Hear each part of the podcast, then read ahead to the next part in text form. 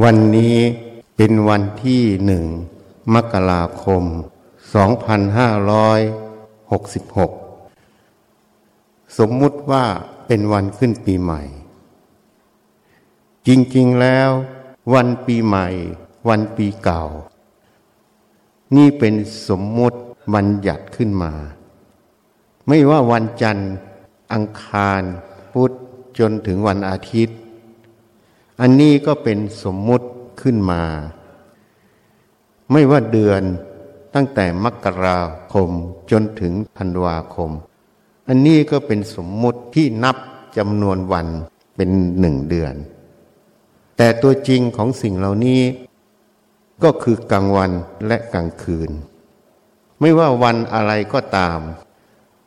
มันก็มีแค่กลางวันกับกลางคืน กลางวันกับกลางคืนนั้น ก็เกิดขึ้นจากเหตุปัจจัย คือโลกหมุนรอบตนเอง และหมุนรอบดวงอาทิตย์ ส่วนที่เข้าหาดวงอาทิตย์ก็เกิดคำว่ากลางวันขึ้น ส่วนที่ออกห่างจากดวงอาทิตย์ คือแสงอาทิตย์ แสงแดดส่องไม่ถึงนั่นเอง ก็เป็นกลางคืน เหตุนั้นกลางวันกับกลางคืนนั้น มันเป็นกฎธรรมชาติ คือธาตุของโลกของจักรวาลนนั่นเอง ที่มันก่อเกิดสร้างขึ้น อันนี้เรียกว่าปรมัตถะส่วนวันจันทร์วันอังคารจนถึงวันอาทิตย์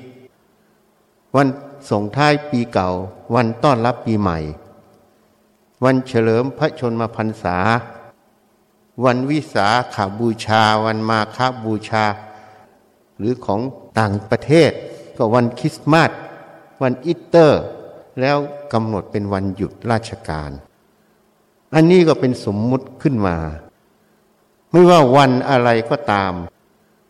มันจะเหมือนกันหมดคือมีกลางวันและกลางคืน กลางวันและกลางคืนนั้น ก็หมุนเวียนเปลี่ยนกันสลับกันอยู่ตลอด ตามเหตุปัจจัยของโลก หมุนรอบตัวเองและรอบดวงอาทิตย์ อันนี้ไม่มีใครไปสร้าง กฎเกณฑ์ของธาตุตัวนั้น แรงดึงดูดของธาตุทุกอย่าง มันเป็นผลลัพธ์เกิดขึ้น ให้เกิดการหมุนรอบตนเองของโลกและดวงอาทิตย์ จึงก่อเกิดเป็นกลางวันและกลางคืน ไม่มีมนุษย์ไม่มีสัตว์ ไม่มีบุคคลใดไปทำ มันเป็นลักษณะของธาตุที่มันทำงาน หมุนเวียนเปลี่ยนไปธาตุเหล่านี้เป็นสังกตธาตุธาตุที่มีเหตุปัจจัยปรุงแต่ง กลางวันกลางคืนนี้ก็เป็นธาตุที่มีเหตุปัจจัยปรุงแต่งนั่นเอง สมมุติเรียกว่าปรมัตถะส่วนวันจันทร์อังคารจนถึงวันอาทิตย์ หรือวันหยุดราชการต่างๆ วันส่งท้ายปีเก่าวันต้อนรับปีใหม่ อันนี้เป็นสมมุติขึ้นมา บัญญัติซ้อนเข้ามาในปรมัตถะคือกลางวันและกลางคืน เพราะฉะนั้นถ้าจะพูดถึงความเป็นจริงแล้ว วันจันทร์ก็ไม่มี วันอังคารก็ไม่มี วันส่งท้ายปีเก่าก็ไม่มี วันต้อนรับปีใหม่ก็ไม่มี ที่มีขึ้นนั้น เพราะมนุษย์ไปสร้างกฎเกณฑ์สมมุติขึ้นมา และยอมรับกัน มันจึงมีวันเหล่านี้ขึ้น แต่ถ้าถามว่าวันจันทร์อยู่ตรงไหนอะจะจับต้องวันจันทร์ได้ไหม หรือวันขึ้นปีใหม่ วันที่หนึ่งมกราเนี้ยอยู่ตรงไหนอะถ้าจะบอกได้ก็ไปดูในปฏิทินใช่ไหม แต่จับต้องไม่ได้ ปฏิทินก็ไม่ใช่วันเป็นกระดาษ แต่สิ่งที่เราจับต้องได้ขณะนี้คือกลางวัน เดี๋ยวหมุนเวียนเปลี่ยนไปอีก พอตกกลางคืนมันก็จะเป็นกลางคืน อันนี้คือของจริง ของจริงมีแค่กลางวันกับกลางคืน หมุนเวียนเปลี่ยนไปอยู่อย่างนี้ตลอด ส่วนวันทั้งหลายมันเป็นสมมุติ แต่สมมุตินี้ มนุษย์สร้างขึ้นเป็นกฎเกณฑ์ เพื่อใช้งานนั่นเอง ไว้นัดหมายอย่างเช่น วันจันทร์ถึงวันศุกร์เป็นวันทำงาน วันเสาร์วันอาทิตย์เป็นวันหยุดงาน วันนักขัตฤกษ์ทั้งหลาย หรือวันเฉลิมพระชนพรรษาอย่างนี้ อันนี้เป็นวันหยุดราชการ อันนี้สมมุติเพื่อใช้งานนั่นเอง นี่ สมมุติไว้ใช้งาน มนุษย์สร้างขึ้นมาเพื่อใช้งานนั่นเอง อันนี้เราต้องศึกษาต้องเข้าใจ สมมุติกับปรมัตถะสมมุตินั้นมันไม่มีอยู่จริง แต่มันยอมรับโดยสังคม โดยหมู่คณะขึ้นมานั่นเองเหตุนั้นถ้าเราเข้าใจความจริงตรงนี้ ไม่ว่าวันส่งท้ายปีเก่า วันต้อนรับปีใหม่ มันก็ไม่มีมันมีแค่กลางวันและกลางคืน แต่เราก็ไม่ได้ไปต่อต้าน ที่เขาเรียกว่า anti-social เราไม่ได้ต่อต้านสังคม เรายอมรับโดยสมมุติว่ามันมี แต่โดยสัจธรรมความจริงแล้วมันไม่มีจริง มันมีแค่กลางวันกับกลางคืนนั่นเอง ถ้าเราเห็นตรงนี้เข้าใจประเด็นตรงนี้ เราก็จะไม่หลงไปตามสมมุติกฎเกณฑ์ทั้งหลาย เพราะมันไม่มีอยู่จริงจะไปเอาอะไรกับมัน แต่ด้วยความที่ไม่หลงเราก็ไม่ได้ต่อต้านสมมุติ เพราะสมมุติก็คือสิ่งที่สร้างขึ้นมา ก็เป็นของกลางๆ เหมือนกลางวันกลางคืนนั่นเอง ก็กลางๆ มันไม่ได้เรียกฝักฝ่ายใด ไม่มีใครเป็นเจ้าของจริง เหตุนั้นเราก็อาศัยสมมุติใช้งาน สมมุติที่สร้างขึ้นมานั้น มนุษย์เป็นคนสร้างเป็นคนบัญญัติขึ้น จุดประสงค์ของการสร้างการบัญญัติขึ้นนั้น ก็เพื่อมาทำประโยชน์นั่นเอง ถ้าเราเข้าใจประเด็นนี้เรา ก็ควรใช้สมมุตินั้นให้เกิดประโยชน์จริง ๆ การที่เราใช้สมมุตินั้นให้เกิดโทษ มันก็เลยเป็นการสร้างสิ่งสมมุติเครื่องมือไว้ใช้งาน แต่กลับไปทำเป็นโทษให้เกิดขึ้นนั่นเอง ยกตัวอย่างอย่างเช่นเงินตา เงินตานั้นถูกสร้างขึ้นมาเป็นสื่อกลางในการแลกเปลี่ยนสินค้าต่างๆ เพราะถ้าเราศึกษาในประวัติศาสตร์ ในศิลาจารึกพ่อรามกำแหง ผู้ใดไข้ค้าช้างค้า ผู้ใดไข้ค้ามาค้า จูงช้างไปแลกมาจูงช้างไปแลกข้าวสารอย่างนี้เมื่อเกิดการแลกเปลี่ยนสิ่งของกันโดยตรง โดยไม่มีสื่อกลาง มันก็จะเกิดปัญหา ปัญหาข้อที่หนึ่งจะจูงช้างไปแลกข้าวสารข้าวเปลือก บางทีเจ้าของข้าวสารข้าวเปลือก เขาไม่ได้ต้องการช้างนี่ มันก็จะเป็นปัญหาในการหาผู้ที่จะรับแลกเปลี่ยนสองฝ่ายที่มันจะมาจับคู่กันได้พอดี อันนี้คือปัญหาข้อที่หนึ่ง ปัญหาข้อที่สอง บางทีช้างนั้นน่ะมันมีราคาที่สูงกว่าข้าวสารที่เราต้องการ อย่างเช่นเราบริโภคข้าวสาร เราต้องการแค่สิบกระสอบในหนึ่งปี บริโภคคนเดียวพอ แต่ช้างนั้นอาจจะแลกมาได้ถึงพันกระสอบ ข้าวสารและข้าวเปลือกที่แลกมานั้นก็จะเกิดปัญหานั่นเอง อันนี้มนุษย์มีสติปัญญา เห็นปัญหาเหล่านี้ จึงสร้างเครื่องมือที่เป็นสื่อกลางในการแลกเปลี่ยน เรียกว่าเงินตานั่นเอง เหตุนั้นเงินตามันเกิดขึ้นอย่างนี้ เงินตาก็เป็นสิ่งสมมุติหมด ตัวจริงของเงินที่สร้างขึ้นมา สมัยก่อนก็ใช้เบี้ยหอย และใช้แร่อย่างเช่นแร่เงินแร่ทองคำมาสร้างเป็นเงินตา ซึ่งเราก็อาจจะเคยเจอสำหรับคนรุ่นเก่า อย่างเงินบาทไทยในสมัยรัชกาลที่ห้ามันเป็นเหรียญเงินคือ silver แท้ไง นี่ แต่ยุคปัจจุบันเหรียญกษาปณ์ที่เราใช้อยู่ ไม่ใช่เงิน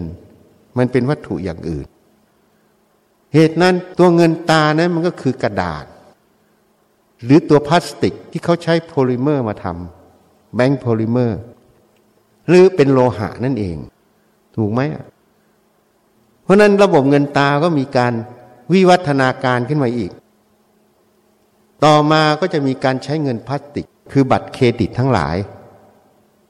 นี่ บัตรเครดิตเป็นตัวมาแลกเปลี่ยนนั่นเอง มีการรูดบัตร ปัจจุบันก็วิวัฒนาการขึ้นมาอีก บางประเทศถึงขั้นที่ไม่มีแบงค์ไม่มีเหรียญเงินตา แต่เงินตานั้นมันไปอยู่ในเงินดิจิทัลหมด มันเป็นเงินแสงนั่นเอง ที่เราซื้อสินค้ากัน บางทีเราไม่ได้ควักเงินมาจ่ายเลยอะแต่เรากดมือถือ ตัวเลขแสงมันก็พุ่งกันไปพุ่งกันมา ตามบัญชีใครบัญชีมัน ซึ่งปัจจุบันญาติโยมก็ทำบุญอย่างนี้พระไม่ได้จับเงินเลยอะ เห็นแต่แสงใช่ไหมนี่เงินตามันพัฒนาเป็นเงินแสงเห็นยัง เพราะฉะนั้นตัวปรมัตถะของเงินตาก็คือธาตุคือวัตถุ คือแสงนั่นเอง ใช่ไหมตัวสมมุติมันก็คือเงิน เงินมันก็จะมีสกุลเงินของแต่ละประเทศ แล้วก็สร้างกฎเกณฑ์ยอมรับในประเทศตนเอง และก็สร้างกฎเกณฑ์ยอมรับระหว่างประเทศ เพราะโลกต้องสื่อสารกัน ต้องแลกเปลี่ยนสินค้ากัน ก็เลยมีการกำหนดเงินโดยอำนาจของการแลกเปลี่ยนนั่นเองนี่มันก็สร้างขึ้นมา อันนี้เป็นสมมุติขึ้นมาใช้งาน แต่มนุษย์นั้น พออยู่กับสิ่งเหล่านี้ก็เลยสำคัญว่ามันมีจริงมีจัง เมื่อสำคัญว่ามันมีจริงมีจัง มันก็ก่อเกิดเป็นโลภะเป็นโทสะขึ้นได้สำหรับเงินตานั้นมันก็อยากได้เป็นโลภะแต่บางเรื่องบางราวมันก็อยากผักใสเป็นโทสะในสมมุติในบางเรื่องนะ ก็เลยก่อเกิดเป็นโทษ เกิดขึ้นนั่นเอง ถ้าเราศึกษาเข้าถึงปรมัตถะมันไม่มีอะไรเลยอะเหตุนั้นคราวที่แล้วอาตมาเคยพูดให้ฟังอาตมาเห็นก้อนทองคำไม่ว่ายี่สิบบาทห้าสิบบาทหรือหนึ่งกิโล เห็นสิ่งเหล่านี้ไม่ต่างอะไรกับเศษเหล็กที่เราก่อสร้างอยู่ เศษตะปูเศษเหล็กที่เราก่อสร้าง ไม่มีอะไรที่จะตื่นเต้น ไม่มีอะไรที่น่ายินดี เพราะมันคือเศษเหล็กคือโลหะชนิดหนึ่งนั่นเอง แต่คุณค่าของมัน ก็สมมุติอีกว่าทองคำนะมีค่ามีราคา เพราะทองคำนั้นมันไม่ขึ้นสนิมเหมือนเหล็ก และคุณสมบัติสีของมันสวยงาม เหล็กมันสีออกดำออกขาว ถ้าเป็นสนิมก็ออกดำแต่สีของทองคำนั้น มันสีเหลืองสุกป่ำคนก็เลยไปให้ค่าโดยสมมุติค่าเกิดขึ้น ว่าวัตถุที่เรียกว่าโก หรือทองคำนั้นมีคุณค่านั่นเอง แต่ถ้าโดยปรมัตแล้วไม่ว่าแร่ธาตุอะไรมันก็คือวัตถุอันหนึ่ง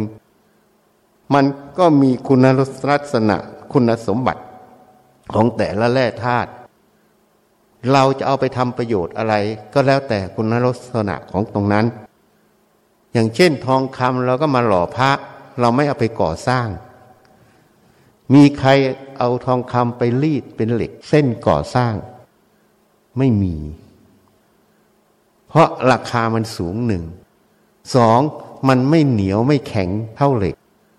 ทองคำบอกว่ามีค่า ถ้าเอาไปหลอมเป็นเหล็กเส้นมาก่อสร้าง จะเลือกเอาทองคำหรือเลือกเอาเหล็กก่อสร้าง นี่ ก็ต้องเลือกเอาเหล็ก เพราะไทยดันทุลังไปเอาทองคำไปเป็นเหล็กเสริมคอนกรีตก่อสร้าง ตึกหรือบ้านนั้นก็พังทับหัว ตัวเองยังไม่อยู่ก็ตาย ถูกมันทับแบน เหตุนั้นคุณค่าทองคำเลยไม่มีเห็นยังกับงานก่อสร้าง ถ้าจะเอาทองคำกับเหล็กไปหล่อพระ คุณค่าทองคำก็มากขึ้นกว่าเหล็กที่ไปหล่อพระ ใช่ไหมนี่ ที่นี่ถ้าเอาไปซื้อขาย เนื่องจากสมมุติกฎเกณฑ์ที่สร้างขึ้น ทองคำเลยมีคุณค่าถือราคาโดยสมมุติมากกว่าเหล็กใช่ไหม อย่างเราซื้อเหล็กเส้นมาหนึ่งพ่วง ประมาณยี่สิบเก้าตัน จ่ายเงินไปเจ็ดแสนกว่าบาท แต่ถ้าซื้อทองคำมายี่สิบเก้าตัน จ่ายเงินกี่พันล้านนะหรือเป็นหมื่นล้านนะยี่สิบเก้าตัน คูณเข้าไปสิพันกิโลฮะสองหมื่นเก้าพันกิโล คูณไปอีก ตีง่าย ๆ มันก็ประมาณสักล้านแปดคูณเข้าไปล้านแปดแต่ตัวเลขคูณยากเกินไป คูณแค่ล้านหนึ่งจะเป็นเท่าไหร่สองหมื่นเก้าพันล้านบาทเห็นยังงั้นราคาเอามาก่อสร้างไม่ได้ใช่ไหมที่ราคามันแตกต่างกันเพราะอะไร เพราะสมมุติกฎเกณฑ์ที่สร้างขึ้นมานั่นเอง จริง ๆ ทองคำนั้นไม่มีประโยชน์เท่าเหล็ก คนที่เขาซื้อเข้าไปเขาก็ไปเป็นทุนสำรองทางการ เป็นทองคำแท่ง เอาไปไว้เฉยๆไม่มีประโยชน์อะไรเห็นยังทำอะไรก็ไม่ได้ตั้งไว้เราก็ต้องเสียค่าบำรุงเก็บรักษาหมดใช่ไหมแต่เหล็กเนี่ยไปก่อสร้างได้เห็นไหมเหล็กเนี่ยมีคุณค่ามากกว่าทองคำทองคำเอาไปแล้วเป็นภาระ แต่เนื่องจากมนุษย์ไปให้ค่ามันขึ้นมา ไปสมมุติค่ามันนั่นเอง เมื่อสมมุติค่า มันจึงมีค่า จึงใช้เป็นสิ่งที่หนุนหลังในการพิมพ์ธนบัตร พิมพ์เงินตานั่นเอง ถูกไหมนี่มันมีประโยชน์อย่างนี้ เหตุนั้นถ้าเราเข้าใจความจริงเราเข้าถึงปรมัตถะ ทองคำนั้นพูดโดยไม่มีความลำเอียง ประโยชน์น้อยกว่าเหล็ก คุณค่าของทองคำสู้เหล็กเส้นไม่ได้ ถูกไหม แต่ที่แห่แหนอยากได้กันเพราะสมมุติกฎเกณฑ์ที่มันสร้างขึ้นมา มันมีราคาโดยสมมุตินั่นเอง สมมุติตัวนี้มันจึงมีความยินดีกับยินร้ายไปตามสิ่งที่มันสร้างขึ้น เพราะนั้นพอเห็นทองคำคนก็อยากได้ มันมีคุณค่าเกิดขึ้น พอเห็นเหล็กเส้น น้ำหนักกิโลหนึ่งยังไม่อยากสนใจเลย เศษเหล็ก ใช่ไหมเพราะราคามันไม่เท่าไหร่ไม่กี่บาท นี่สมมุติตัวเนี้ยมันเลยแบ่งให้เกิดความยินดียินร้ายเกิดสำหรับผู้ที่หลงในสมมุติเหล่านี้ ถ้าเราเข้าใจเห็นความจริงตรงนี้ ไม่ว่าทองคำไม่ว่าเหล็ก มันก็แค่วัตถุธาตุอันหนึ่งปรมัตถะคือวัตถุธาตุคือธาตุดินนั่นเอง ของแข็งเนี่ยเป็นธาตุดิน ถ้าพูดตามบัญญัติทางศาสนา ถ้าพูดตามโลกก็คือมันเป็นแร่ธาตุอันหนึ่งเฉยๆแร่ธาตุแต่ละชนิดก็มีคุณสมบัติที่แตกต่างกัน เราก็อาศัยคุณสมบัติเหล่านั้น ไปใช้ทำงานนั่นเอง อย่างเช่นเหล็กเส้นไปเสริมคอนกรีต เพื่อให้ตึกรามบ้านช่องอยู่นานขึ้น เหตุนั้นถ้าเราเข้าใจความจริงของปรมัตถะคุณค่าของทองคำกับคุณค่าของเหล็ก โดยสมมติที่ถือกันเลยหมดความหมายในใจ เมื่อคุณค่ามันหมดความหมายในใจ ทองคำกับเศษเหล็กก็เลยไม่ต่างกัน เหตุนั้นอาตมาจึงพูดให้ฟังอะอาตมาเห็นทองคำแท่ง ไม่ว่าจะห้าบาทสิบบาทห้าสิบบาท หรือหนึ่งกิโล เห็นแล้วก็ไม่ต่างจากเศษเหล็ก ไม่ต่างจากก้อนกวด แต่เศษเหล็กก้อนกวดอาตมาเก็บหมดนะ เก็บเพราะอะไรอะ เพราะเศษเหล็กยังมีคุณค่า เอาไปขายเปลี่ยนเป็นเงินตาไง ไว้แลกอันอื่นต่อ ก้อนกวดก็ยังมีคุณค่า อย่างเช่นเราไปก่อสร้าง หรือไปถมทำถนน ที่เราเก็บเพื่อใช้งานใช้ประโยชน์ ในคุณและลักษณะของวัตถุธาตุเหล่านั้นต่างหาก แต่ในคุณค่าความเป็นจริงในใจแล้ว มันไม่มีอะไรต่างกัน ถ้าพูดถึงคุณค่าในลักษณะของวัตถุธาตุตรงนั้น เหล็กยังมีคุณค่ามากกว่าทองคำเพราะทองคำทำอะไรไม่ได้ ได้แค่หล่อพระ ได้แค่ไปปิดทองพระ ได้แค่ไปทำเครื่องประดับ จริงไหมอะ แต่ของเหล่านี้ไม่ได้อยู่ในชีวิตประจำวันคนเลยอะ เวลาหนาวฝนตก แดดออกจะทำอย่างไรอะ ทองคำไม่มีประโยชน์ แต่เหล็กเส้นน่ะที่ไปสร้างเป็นตึกอาคารนั่นน่ะ ได้ที่พัก นี่ประโยชน์มันมากกว่าเยอะเห็นยัง อันนี้พูดโดยความเป็นกลาง ไม่พูดโดยสมมุติ เหล็กนั้นมีคุณค่ามากกว่าทองคำเหตุนั้นผู้ที่เข้าถึงหลักสัจธรรมความจริง คือสมมุติสัจจะและปรมัตถสัจจะท่านจึงไม่ยินดียินร้าย ในทองคำและเหล็ก ท่านใช้สติปัญญานำทองคำและเหล็กนั้น ไปใช้ให้ถูกลักษณะของมัน ของธาตุเหล่านั้นนั่นเอง แค่นั้นก็จบ นี่ เหตุนั้นเราควรจะต้องศึกษาสมมุติปรมัตนี้ให้เข้าใจ ตรงนี้เป็นจุดสุดท้าย ในมหาสติปัฏฐาน ที่พระพุทธเจ้าได้แสดงไว้ เห็นกายเวทนาจิตธรรม สักแต่ว่าญาณคือความรู้คำว่าสักแต่ว่าญาณคือความรู้ ตัวกายเวทนาจิตธรรมนั้นนะสักแต่ว่าญาณคือความรู้ ไม่ได้มีอะไรสักให้มันรู้จิตรู้เฉยๆสักแต่ว่าสติอาศัยระลึก ไม่ได้มีคุณค่าอะไรนั่นแหละคือปรมัตถะเสมอกันหมด เมื่อแยกปรมัตสมมุติออก รู้ส่วนของปรมัต สมมุติมันไม่มีอยู่จริง รู้ส่วนสมมุติสมมุติไว้แค่ใช้งานให้ถูกลักษณะ เมื่อมันไม่มีอยู่จริงก็ไม่มีสิ่งใดที่จะไปยินดียินร้าย สิ่งใดที่จะไปแห่แหน กับสมมุติเหล่านี้ อย่างเช่นพูดให้ฟัง เรื่องทองคำนั้นทองคำห้าบาทสิบบาทยี่สิบบาทห้าสิบบาท หรือหนึ่งกิโล ทองแท่งเหล่านี้เนี่ย เราจึงเห็นเหมือนเศษเหล็ก มันไม่มีคุณค่าอะไรเลย เมื่อเราไม่หลงสมมุติ คุณค่าของมันก็เลยไม่มี แต่ก็อาศัยสมมุติที่โลกยึดถือสร้างกฎเกณฑ์ขึ้นไว้ใช้งานเฉยๆราะนั้นทองคำในฐานะของเราแล้ว มีประโยชน์อย่างเดียวเอามาหล่อพระ แค่นั้นอะ ไม่มีอะไรเลยอะไม่มีประโยชน์อะไรเลย ประโยชน์ได้อย่างเดียวแค่หล่อพระ แล้วก็มีโทษ เดี๋ยวโจรมาป้น มาจี้ ตายเพราะทองคำไง ที่ตายก็ไม่ใช่ตายเพราะโจรนะ ตายเพราะอาวิชชาหลงสมมุติไงก็โจรมันหลงสมมุติทองคำมีค่า มันก็เลยมาฆ่าเราไง จริงไหมที่เราตายไม่ได้ตายจากโจรนะ เราตายจากอาวิชชา ตัวอวิชชาที่มันไม่เห็นแจ้งความจริงของทองคำนั่นเองนี่ อันเนี้ยคือสมมุติปรมัต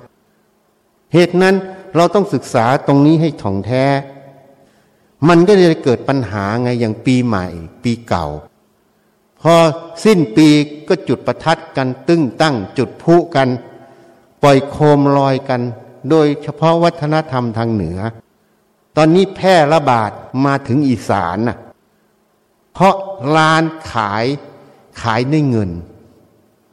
แต่จริง ๆ แล้ววัฒนธรรมนี้ถ้าพูดตามความเห็นของเราแล้วมันไม่มีประโยชน์ มันไม่มีประโยชน์ มันมีโทษ คนจะอ้างว่าจุดประทีปขอพระขออะไร แม้แต่ไปลอย แม่น้ำคงคา ใช่ไหมที่เขาพูดถึงลอยกระทงอะ แล้วก็อธิษฐานขออันนั้นอันนั้นปรุงแต่งเหตุผลมาหลอกเฉยอะ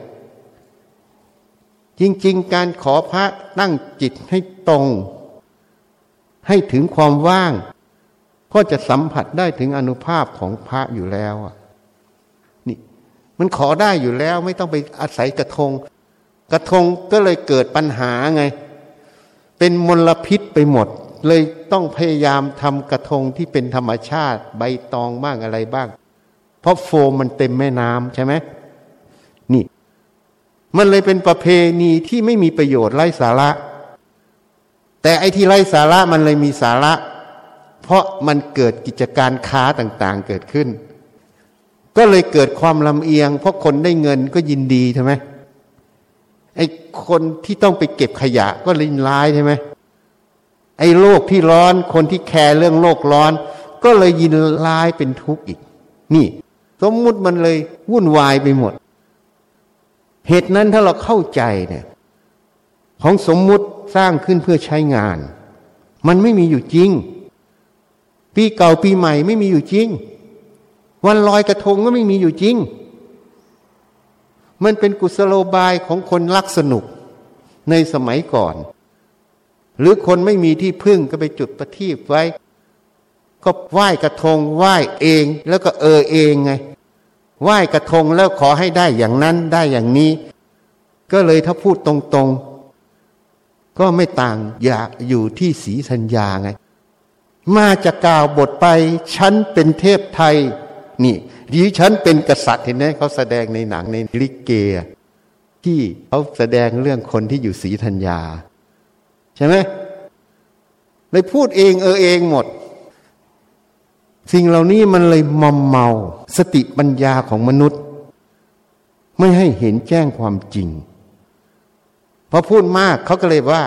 เราต่อต้านการสืบสาร วัฒนธรรมประเพณี อันดีงามของชาติ อย่างเช่น ปล่อยโคมเนี่ย มันดีงามตรงไหนอะ ปล่อยไปแล้ว มันมีอยู่ปีหนึ่งอะ มันไปตกที่เล้าไก่ เล้าไก่ไหม้หมดเลยไก่เป็นหมื่นตัวตายเรียบ แล้วใครรับผิดชอบ ไอ้คนปล่อยโคมก็ไม่ได้รับผิดชอบ ไฟไหม้เล้าไก่เขาสูญเสียไปหมด ทั้งทรัพย์สินของเขาไปหมด หามือใครจับได้มารับผิดชอบก็ไม่ได้อีก นี่เบียดเบียนกันไปหมด แล้วจะบอกว่าวัฒนธรรมอันดีงามได้ยังไง พอปล่อยมากๆเข้าเครื่องบินก็ต้องหยุดบินไง เดี๋ยวมันเข้าไปอยู่ในกังหันของเครื่องบินใช่ไหมเดี๋ยวก็พากันดีงามตายระเนระนาดศพกระจากกระจายฮะหาชิ้นส่วนไม่เจอก็มีนี่ เพราะฉะนั้นมันก็เลยเป็นคำที่โกหก หลอกลวงกันวัฒนธรรมอันดีงาม พูดมากเดี๋ยวรัฐบาลจะโกรธเพราะรัฐบาลชอบ ส่งเสริมการท่องเที่ยวไงต้องหาเรื่องให้คนใช้เงิน จริงๆแล้วเราต้องส่งเสริมให้คนรู้จักอดออมต่างหากสร้างเงินออมมีวินัยในการเงิน รู้จักหา รู้จักเก็บอดออม แล้วรู้จักใช้ คือใช้ให้เกิดประโยชน์จริง ไม่ใช่ใช้ไปกับเรื่องที่ไม่เกิดประโยชน์จริง อย่างเช่น ประทัดเอ่ย จุดผู้เอ่ยทำกระทงเอ่ยลอยโคมเอ่ยเผาทิ้งหมดเลย ไม่ได้เกิดประโยชน์อะไรอะ่ะ แล้วก็ไปปลอบใจตัวเอง อธิษฐานนั่น อธิษฐานนี่ปฏิบสองทาง ขอพรพระขออะไรต่างๆตามความเชื่อเลยแต่ถามว่าจริง ๆ แล้วมันได้ไหมอะมันไม่ได้อะไรสักอย่างเลย พระก็ไม่สนด้วย เพราะพุทธเจ้าจะไม่สนเรื่องเหล่านี้ เพราะมันเป็นศีลพัตตปามาต มันเป็นความโง่ของจิต พระพุทธเจ้าสอนให้มนุษย์มีความฉลาด เขาเรียกว่าสันโดษคำว่าสันโดษนั้นน่ะ คือประโยชน์สูงประหยัดสุด ถ้าพูดถึงการผลิตก็ต้องคุณภาพของของก็คือ มันมีทั้งความสำเร็จในตรงนั้นแล้วทั้งมีคุณภาพด้วย ไม่ใช่สำเร็จอย่างเดียวแต่ไม่มีคุณภาพของวัตถุที่ผลิตขึ้น เพราะนั้นในการปฏิบัติในการประพฤติดำเนินชีวิต ก็ต้องสำเร็จทั้งปริมาณและคุณภาพ นี่ ถ้าพูดในมุมนี้มันพุทธเจ้าไม่ได้สอนให้โง่ แล้วไปอธิษฐานโง่ๆขอให้ท่านช่วย มันก็เลยไม่ตรง แต่คนก็เอามาเป็นข้ออ้างเพื่อได้สนุกสนานไงพอทำไปทำกันมามันก็เลยส่งเสริมการสนุกสนาน ส่งเสริมให้คนไม่รู้จักขอบเขตหน้าที่ความรับผิดชอบอยู่ตรงไหนอะยังปล่อยโคมไปแล้วมันไปเผาบ้านชาวบ้านเขาอะ นี่มีความรับผิดชอบไหม ไม่มีเห็นยัง ไปแจ้งความกับตำรวจก็ไม่รู้จะทำยังไง เพราะตำรวจก็ไม่รู้ว่าโคมมาจากไหนใช่ไหมก็มีแต่ลงบันทึกประจำวันไว้แค่นั้น เขาก็ไม่ไปสืบสวนหรอกเพราะว่าเขาก็ไม่รู้ว่าจะไปสืบตอนไหน ไม่ได้ติดกล้องวงจรปิด ทั่วราชอาณาจักรใช่ไหมทั่วทุกจุดทุกห้าเม็ดติดกล้องวงจรปิดก็ไม่มีอะไม่มีแล้วจะจับมือใครดมนะก็ได้แค่รับลงบันทึกประจำวันใช่ไหมเนี่ย เพราะฉะนั้นสมมุติเนี่ยต้องพิจารณาไว้ใช้งานให้เกิดประโยชน์จริง ๆ ไม่เกิดโทษ ถ้าพูดโดยปรมัตถะมันไม่มีอยู่จริง เมื่อจิตเข้าถึงปรมัตถะมันไม่มีอยู่จริง มันไม่มีความยินดียินร้าย ในสมมุติเหล่านั้น เมื่อไม่มียินดียินร้าย จึงอาศัยสมมุตินั้นทำประโยชน์ ถ้ามันเกิดโทษจะไม่ทำเกิดประโยชน์ค่อยทำอันนี้จึงเรียกว่ายอมรับความจริงทั้งสมมุติทั้งปรมัตถะ ถ้ายอมรับความจริงโดยปรมัตถะแต่ไม่ยอมรับความจริงโดยสมมุติ มันก็เลยเกิด anti-social ต่อต้านสังคมนั่นเอง แต่ถ้ายอมรับทั้งสองส่วน ตัวสติปัญญานั่นเองมันจะออกมากำกับในการพิจารณา ให้ทำให้ตรงวัตถุประสงค์ของการสร้างสมมุติ คือไว้ใช้งานจริง ๆ ไม่เกิดโทษนั่นเอง นี่ให้เราเข้าใจ เพราะนั้นต้องศึกษาให้รู้จักตัวสมมุติตัวปรมัตถะกฎเกณฑ์ในโลกทั้งหมด กฎหมายแม้แต่พระวินัยสงฆ์ก็เป็นสมมุติหมด ปรมัตถะของสิ่งเหล่านี้คือธาตุถ้าพูดถึงตัวคน ก็คือก้อนธาตุก็คือตัวรูปกับตัวนาม ถ้าพูดถึงสมมุติก็เรียกมนุษย์ เรียกสัตว์ เรียกแขนเรียกขาโครงสร้างขึ้น แต่ถ้าปรมัตถะมันคือตัวธาตุนั่นเอง ก็จะแยกสมมุติว่าธาตุทั้งสีก็ได้ เพราะนั้นมนุษย์สัตว์จึงไม่มี มันยังมีแค่สภาวะธรรม เขาจึงกล่าวบทสวดมนต์เราเป็นเพื่อนร่วมเกิดแก่เจ็บตายด้วยกันทั้งหมดทั้งสิ้น ก็คือโดยสภาวะของก้อนธาตุเมื่อเกิดขึ้นแล้วก็ต้องแก่ต้องเจ็บต้องตาย เหมือนกันหมด ที่มันต่างกัน หญิงชายก็เพราะสมมติมันสร้างขึ้นตำแหน่งยศถาบรรดาศักดิ์มันต่างกันก็เพราะสมมุติสร้างขึ้น เห็นไหมแต่จริง ๆ ถ้าโดยฐานของมันแล้ว มันก็ก้อนธาตุเหมือนกันหมด โดยปรมัตถะถ้าเห็นตรงนี้แล้ว คนก็เลยไม่ติดในโลกธรรมแปด คือลาบยศ เสื่อมลาบ เสื่อมยศนั่นเองไม่ติดสรรเสริญนินทาเขาไม่ติด เพราะมันเป็นสิ่งสมมุติหมด มันไม่มีอยู่จริง ถ้าเห็นตรงนี้แล้ว จิตก็เป็นอิสระ แต่ไม่ได้ยินร้ายในสมมุติ เพราะสมมุติเป็นกลางๆ และก็ไม่ได้ยินดีในสมมุติ เพราะตัวสมมุติกฎเกณฑ์ทั้งหมดที่เขาสร้างขึ้นก็เป็นกลางๆ แต่สติปัญญาตัวเนี้ย จะไปพิจารณา อะไรเป็นประโยชน์จริงไม่มีโทษ คือไม่เบียดเบียนตนและผู้อื่น ก็ทำมัน อะไรเป็นโทษ เบียดเบียนตนและผู้อื่นก็ไม่ทำอะไรเป็นประโยชน์ บวกโทษ เบียดเบียนตนและผู้อื่นก็ไม่ทำอย่างเช่นการลอยโคมอย่างเนี้ยมันเบียดเบียนตัวเราหนึ่งเสียทรัพย์ ได้อะไร ก็ได้ความสนุกสนานเฮฮา ความติดยึดที่ยึดถือไว้ ก็คือได้ความพอใจในสิ่งที่ยึดถือเอาไว้ถูกไหม ยินดีในความเห็นที่ต้องสนุกสนานที่ต้องปล่อยโคมใช่ไหมได้สนองตัณหานั่นเอง จริง ๆ การสนองตัณหาคือการทำโทษตัวเองนั่นเอง นี่เบียดเบียนตนแล้วนะ เพราะมันไปตก อย่างหลายปีที่ได้ข่าวมาไปตกตรงเล้าไก่ นี่มันเกิดโทษเบียดเบียนผู้อื่นไง เบียดเบียนเขาแล้วยังไม่พอยังไปเบียดเบียนเจ้าหน้าที่ตำรวจอีกนะ ก่อนแรกต้องไปเบียดเบียนชาวบ้านที่ช่วยกันดับไฟ ไปเบียดเบียนเจ้าหน้าที่ดับเพลิง แล้วก็ต้องไปเบียดเบียนเจ้าหน้าที่ตำรวจเดี๋ยวก็ไปเบียดเบียนอายการไปเบียดเบียนผู้พิพากษาต่อ ถ้าติดคุกก็ต้องไปเบียดเบียนเรือนจำเจ้าหน้าที่เรือนจำ ราะนั้นมันมีแต่โทษมันไม่มีประโยชน์ คนไม่ได้พิจารณา เพราะนั้นสิ่งเหล่านี้มันเลยเป็นศีลพัตตปามาตอันหนึ่ง เป็นการประพฤติปฏิบัติที่ผิด เป็นกฎเกณฑ์ เหตุนั้นการละศีลพัตตปามาตก็คือการไม่หลงสมมุติกฎเกณฑ์ทั้งหลาย แต่ไม่ใช่แอนตี้ พิจารณากฎเกณฑ์ใดเกิดประโยชน์ก็นำไปใช้ กฎเกณฑ์ใดมีโทษก็ไม่ได้ใช้ก็เท่านั้น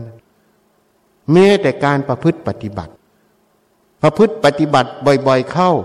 เข่งคัดในข้อวัดปฏิบัติมากเท่าไหร่ มันจะก่อเกิดเป็นความเคยชินในใจ ก่อเกิดเป็นรูปแบบในใจ เรียกว่าสมมุติในใจเกิดขึ้น เป็นกฎเกณฑ์ในใจเกิดขึ้น เมื่อกฎเกณฑ์ในใจเกิดขึ้นนี้แล้ว มัน ก็จะเกิดอุปทานยึดมั่นถือมั่นในตรงนี้ เมื่อเกิดอุปทานยึดมั่นถือมั่นตรงนี้ มันจึงไม่เห็นความรู้หรือขันห้าตัวเนี้ย เป็นอนัตตานั่นเอง เมื่อไม่เห็นเป็นอนัตตาจึงไม่เห็นว่าขันทั้งห้าเนี่ยมันว่างจากความเป็นของเราเป็นเราเป็นตัวตนของเราตั้งแต่ต้น มันเลยก่อเกิดเป็นอัตตาเกิดนั่นเอง ตรงนี้เลยเกิดเป็นสักกายทิฏฐิเกิด เพราะศีลพัตตปามาตจึงเกิดตรงนี้เกิดขึ้น เพราะนั้นการประพฤติปฏิบัติ วัดใดปฏิบัติดี ส่วนใหญ่จะไม่บรรลุพระโสดา เพราะมันปฏิบัติดี แต่ไม่ได้ปฏิบัติตรงตามธรรมของพระพุทธเจ้า ที่สติปัญญาละอวิชชาคือเห็นแจ้งสมมุติปรมัตจึงอาศัยสมมุติกฎเกณฑ์แค่ใช้งาน แต่ไม่ได้ติดยึด จะรู้ได้ยังไงไม่ติดยึด ก็มีบางครูอาจารย์ ก็สร้างกฎเกณฑ์ขึ้นมา เอาง่าย ๆ แค่เดินเข้าศาลา ถอดรองเท้า ต้องหันหน้ารองเท้าไปทิศนั้นทิศนี้ พอมีคนไม่หันไปทิศนั้นทิศนี้ ก็เกิดความไม่สบายใจไอ้ที่ไม่สบายใจนั่นแหละแล้วต้องการให้ทำอย่างนั้นอย่างนั้นอย่างนั้น ไม่ทำไม่ได้ ไอ้ที่ไม่ทำไม่ได้นั่นแหละไอ้ที่ไม่สบายใจนั่นแหละนั่นแหละหลงสมมุติกฎเกณฑ์ที่สร้างขึ้นเองนั่นการถอดรองเท้าวางรองเท้าเป็นอย่างนี้เข้าอย่างนี้ เพื่อประโยชน์อย่างนี้เพื่ออย่างนี้ มันก็ถูก แต่ถ้าทำเพื่อใช้งานเฉยๆมันก็ไม่มีปัญหา แต่ถ้าต้องอย่างนี้แล้วอย่างนี้อย่างอื่นไม่ได้ แล้วมัน ไม่สบายในใจ มันก็เลยเป็นอุปทาน หลงสมมุติกฎเกณฑ์ในใจอะจริง ๆ อันนี้ก็ไม่มีตั้งแต่เกิด แต่เรามาคิดปรุงแต่งทีหลังว่าอย่างนี้มันสวยงามอย่างนี้เป็นระเบียบ อย่างนี้ใช้งานอย่างนี้ มันก็ถูกเพื่อใช้งาน แต่เพื่อใช้งานสำหรับตัวเองได้ แต่ถ้าคนอื่นไม่ทำอะ หรือมีคนสักสองคนสามคนทำไม่ตรงอะ มันสบายใจไหม ถ้ามันไม่สบายใจ และมันยอมลงได้ไหม ถ้ามันยอมลงไม่ได้ แสดงว่ามันเกิดสมมุติกฎเกณฑ์ในใจเป็นอุปทานนั่นเอง นี่ศีลพัตตปามามันเกิดตรงนี้ อันนี้เราพูดต้นมาให้ฟัง ส่วนใหญ่ศีลพัตตปามาตอธิบายกันในแง่ที่เขาสอนกัน ไออ่านตำรามาบ้าง คิดเองบ้าง แต่ตัวศีลพัตตปามาจริง ๆ เลยอะคือตัวอะไร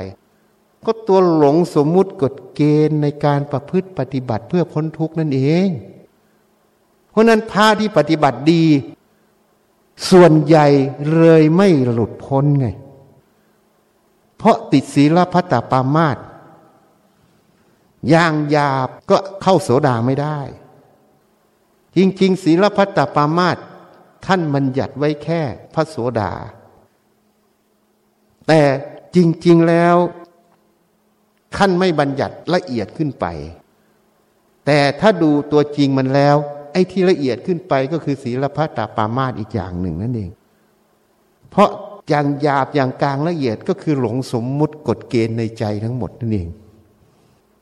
เพราะนั้นสมมุติตัวนี้มันเป็นรูปธรรม เขียนเป็นกฎเกณฑ์ในหนังสือก็มี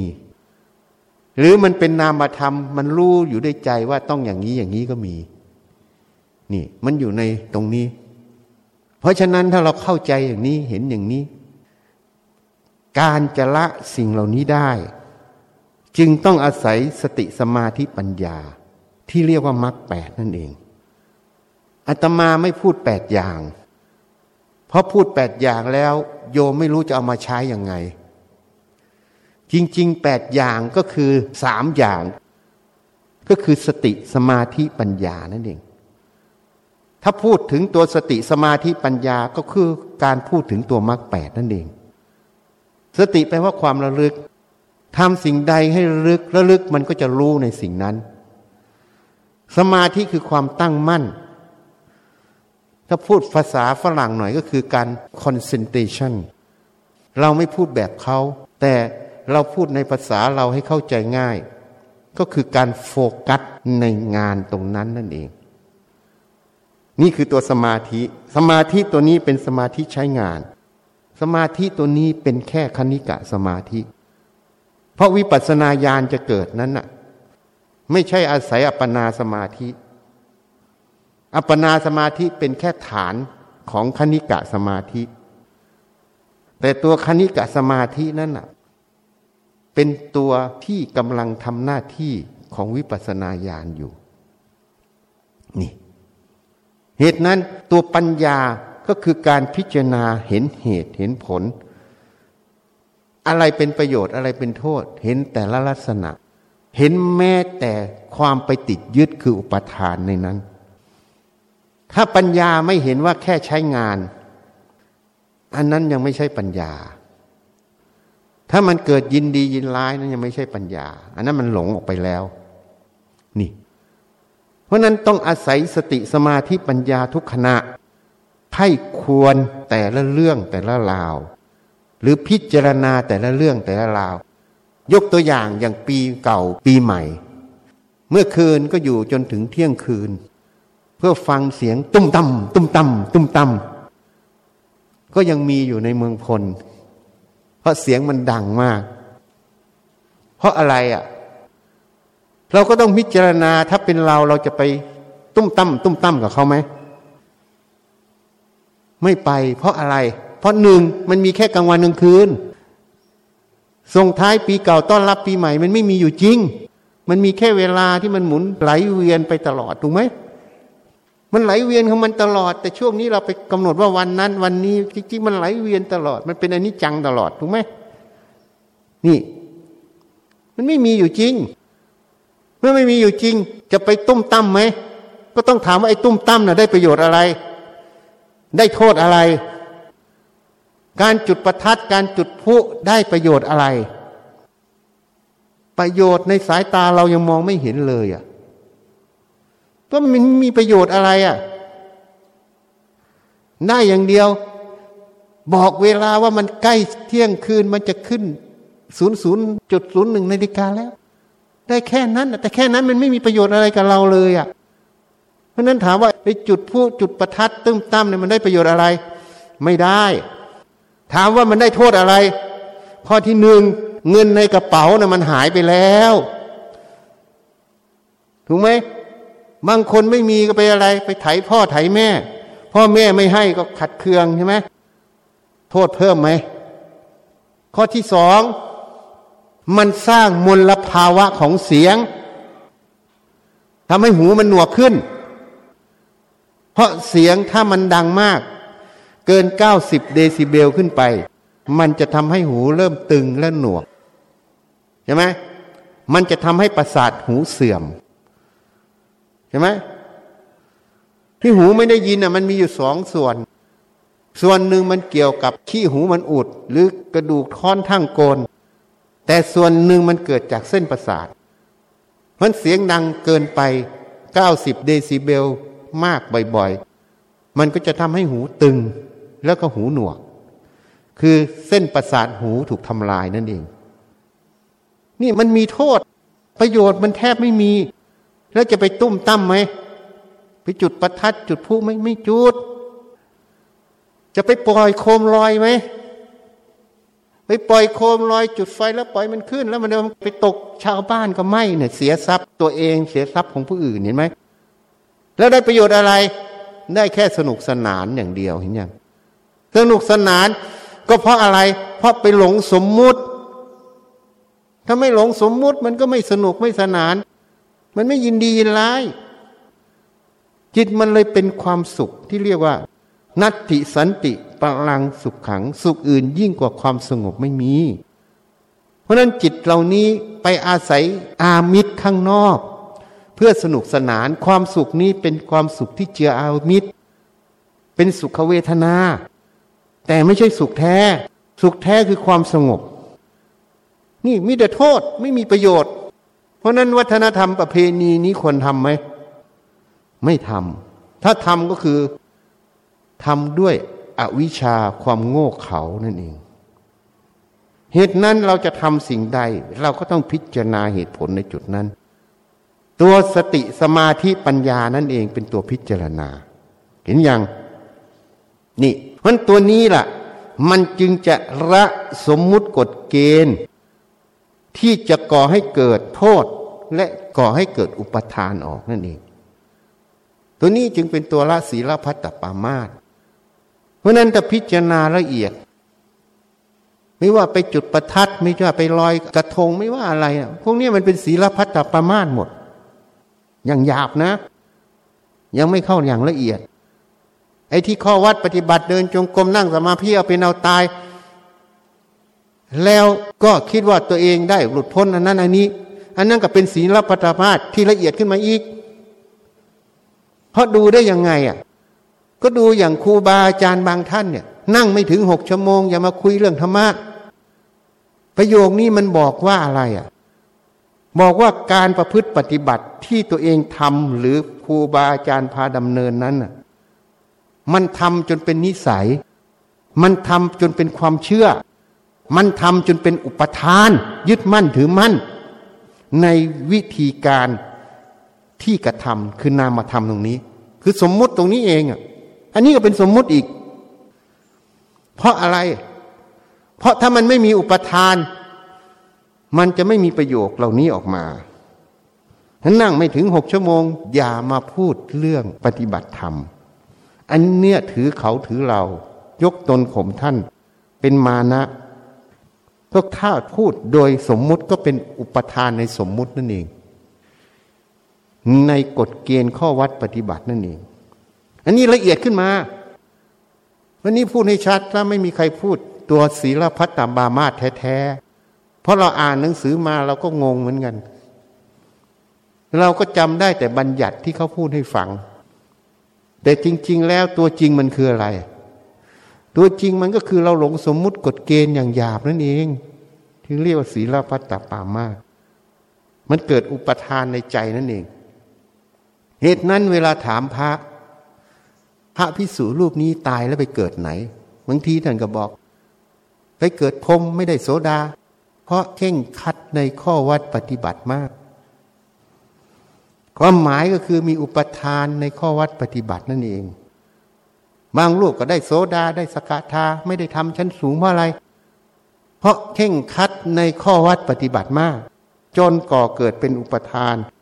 จึงเข้าไม่ถึงสมมุติปรมัตตัวนี้ เมื่อแยกสมมุติปรมัตตัวนี้ไม่ออกทำพระอนาคาทำพระอรหันต์ก็เกิดไม่ได้นั่นเอง เพราะพระอนาคานั้นจะต้องรู้จักตัวสัญญา ตัวสัญญานั้นเป็นฐานของตัวสมมุติกฎเกณฑ์ในใจคน นี่มันอยู่ตรงนี้ เพราะฉะนั้นก็เลยไปไม่ได้เพราะครูบาอาจารย์ไม่รู้ตัว เพราะสิ่งเหล่านี้มันละเอียด สติปัญญามันต้องออกจากขันห้า ถ้าพูดโดยสมมุติต้องเรียกว่าเหนือขันห้า คือมันไม่อยู่ภายใต้กรอบของขันห้า คือสมมุตินั่นเอง ถ้าสติปัญญาไม่ออกจากขันห้าได้ ก็ไม่มีทางเห็นนะ เพราะฉะนั้นพระส่วนใหญ่จึงอธิบายจุดนี้ไม่ได้ เพราะเขาไม่เห็น เพราะจิตเขายังอยู่ในกรอบของขันห้าคือสมมุติอยู่ เพราะนั้นคนโรคก็นิยมกันตามสมมุติกฎเกณฑ์ กฎเกณฑ์อย่างนี้ดี พอคนทำตามกฎเกณฑ์ก็ชอบใจใช่ไหมกฎเกณฑ์นี้ไม่ดี พอคนทำตามกฎเกณฑ์นี้ก็ไม่ชอบใจใช่ไหม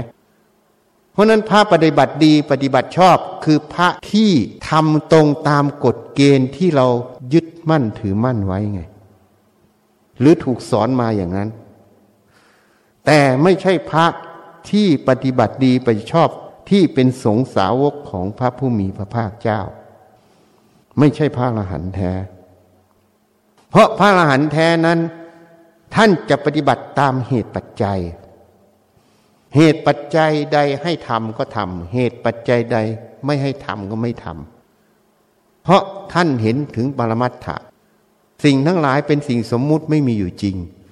เพราะนั้นเมื่อไม่มีจริงก็ไม่มีอุปทาน ไม่ได้ยินดียินร้ายที่อยากทำและไม่อยากทำแต่จะทำหรือไม่ทำขึ้นกับว่าเหตุปัจจัยนั้นบอกว่าให้ทำหรือไม่ให้ทำอย่างเช่น ไฟกำลังไหม้อาคาร เหตุปัจจัยมันบอกเราต้องช่วยเขาขนน้ำไปดับไฟ ใช่ไหมนี่ยกตัวอย่าง ทีนี้โจรมันกำลังมางัดตู้เซฟเขาอยู่ เหตุปัจจัยนี้มันบอกเราว่า เราอย่าไปงัดกับเขาใช่ไหมเพราะนั้นทำหรือไม่ทำขึ้นกับเหตุปัจจัยตรงนี้ มันเกิดคุณหรือเกิดโทษ นี่มันอยู่ตรงนี้ พระท่านอยู่ตรงนี้ นี่ยกตัวอย่างหยาบๆให้ฟังนะ เหตุนั้นการดูพระอรหันต์นั้นเนี่ยไม่ได้ดูตามกฎเกณฑ์ที่ครูบาอาจารย์ส่วนใหญ่สอนนะ มันไม่ใช่ ต้องดูว่าท่านอะหลงสมมุติไหมอะท่านตามตามเหตุปัจจัยไหมธรรมที่ท่านแสดงนั้นมันจะบอกคำพูดคำจามันก็จะบอกเอง เหตุนั้นเราถูกสร้างกรอบในการดูพระอรหันต์ที่ผิดขึ้นมาอีก ราะนั้นอรหันในประเทศไทยจึงเยอะ เพราะถูกกรอบถ้าพูดภาษาอังกฤษเรียกไคทีเรียที่ผิดผิด บางทีก็ใช้หลักเกณฑ์คือดูกระดูกเปลี่ยนสภาพ ถ้ากระดูกเปลี่ยนสภาพเมื่อไหร่ก็ร้อยเปอร์เซ็นต์พระธาตุพระอรหันร้อยเปอร์เซ็นต์แต่เจ้าตัวคนนั้นน่ะ จิตดวงนั้นกำลังเกิดนรก จิตดวงนั้นอะ อยู่นรก แต่เราไปบอกว่าเขาเป็นพระอรหันต์ร้อยเปอร์เซ็นต์เพราะกระดูกเขาเปลี่ยนเป็นพระธาตุเพราะเราสร้างกฎเกณฑ์ที่ผิดผิดกระดูกที่เปลี่ยนธาตุที่เปลี่ยนมันเป็นเรื่องของธาตุเรื่องของเหตุปัจจัย มันไม่ใช่เรื่องของจิตที่หลุดพ้นร้อยเปอร์เซ็นต์จิตที่หลุดพ้นกระดูกเปลี่ยนได้ จิตที่หลุดพ้นกระดูกไม่เปลี่ยนก็ได้ แต่สิ่งที่บอกว่ากระดูกนั้นน่ะ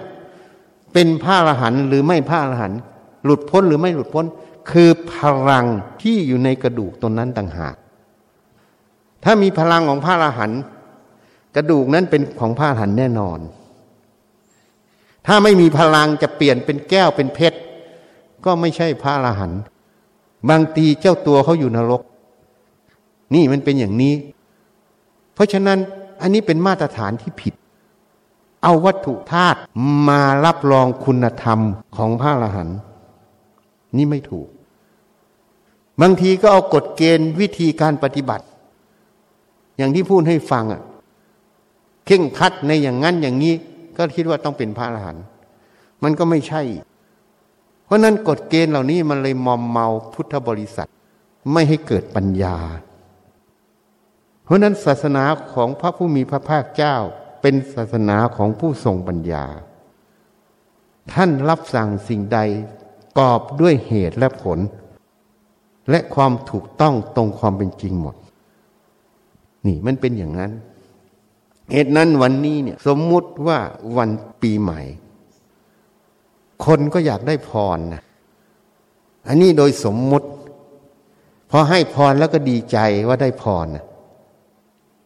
ก็พูดให้สบายใจก็ขอให้พ้นทุกทุกคนนะแต่จะพ้นไม่พ้นก็ขึ้นกับแต่ละคนต้องไปประพฤติปฏิบัติเองอะนี่เห็นยัง เพราะนั้นพรน่ะ จะให้ตนเองได้ทุกวัน ก็คือประพฤติปฏิบัติให้ถูกต้องทุกวันทุกเวลา ก็เรียกว่าให้พรตัวเองทุกวันทุกเวลานั่นเอง ถ้าประพฤติปฏิบัติไม่ถูกต้อง ก็เรียกว่า กำลังสาบแช่งตัวเองทุกวันทุกเวลา ขณะที่ประพฤติปฏิบัติไม่ถูกต้อง ก็สมมุติเรียกว่าทำอกุศลกรรมนั่นเอง ถ้าประพฤติปฏิบัติได้ถูกต้องก็ให้พรตัวเอง ก็สมมุติว่าเจริญกุศลกรรมนั่นเอง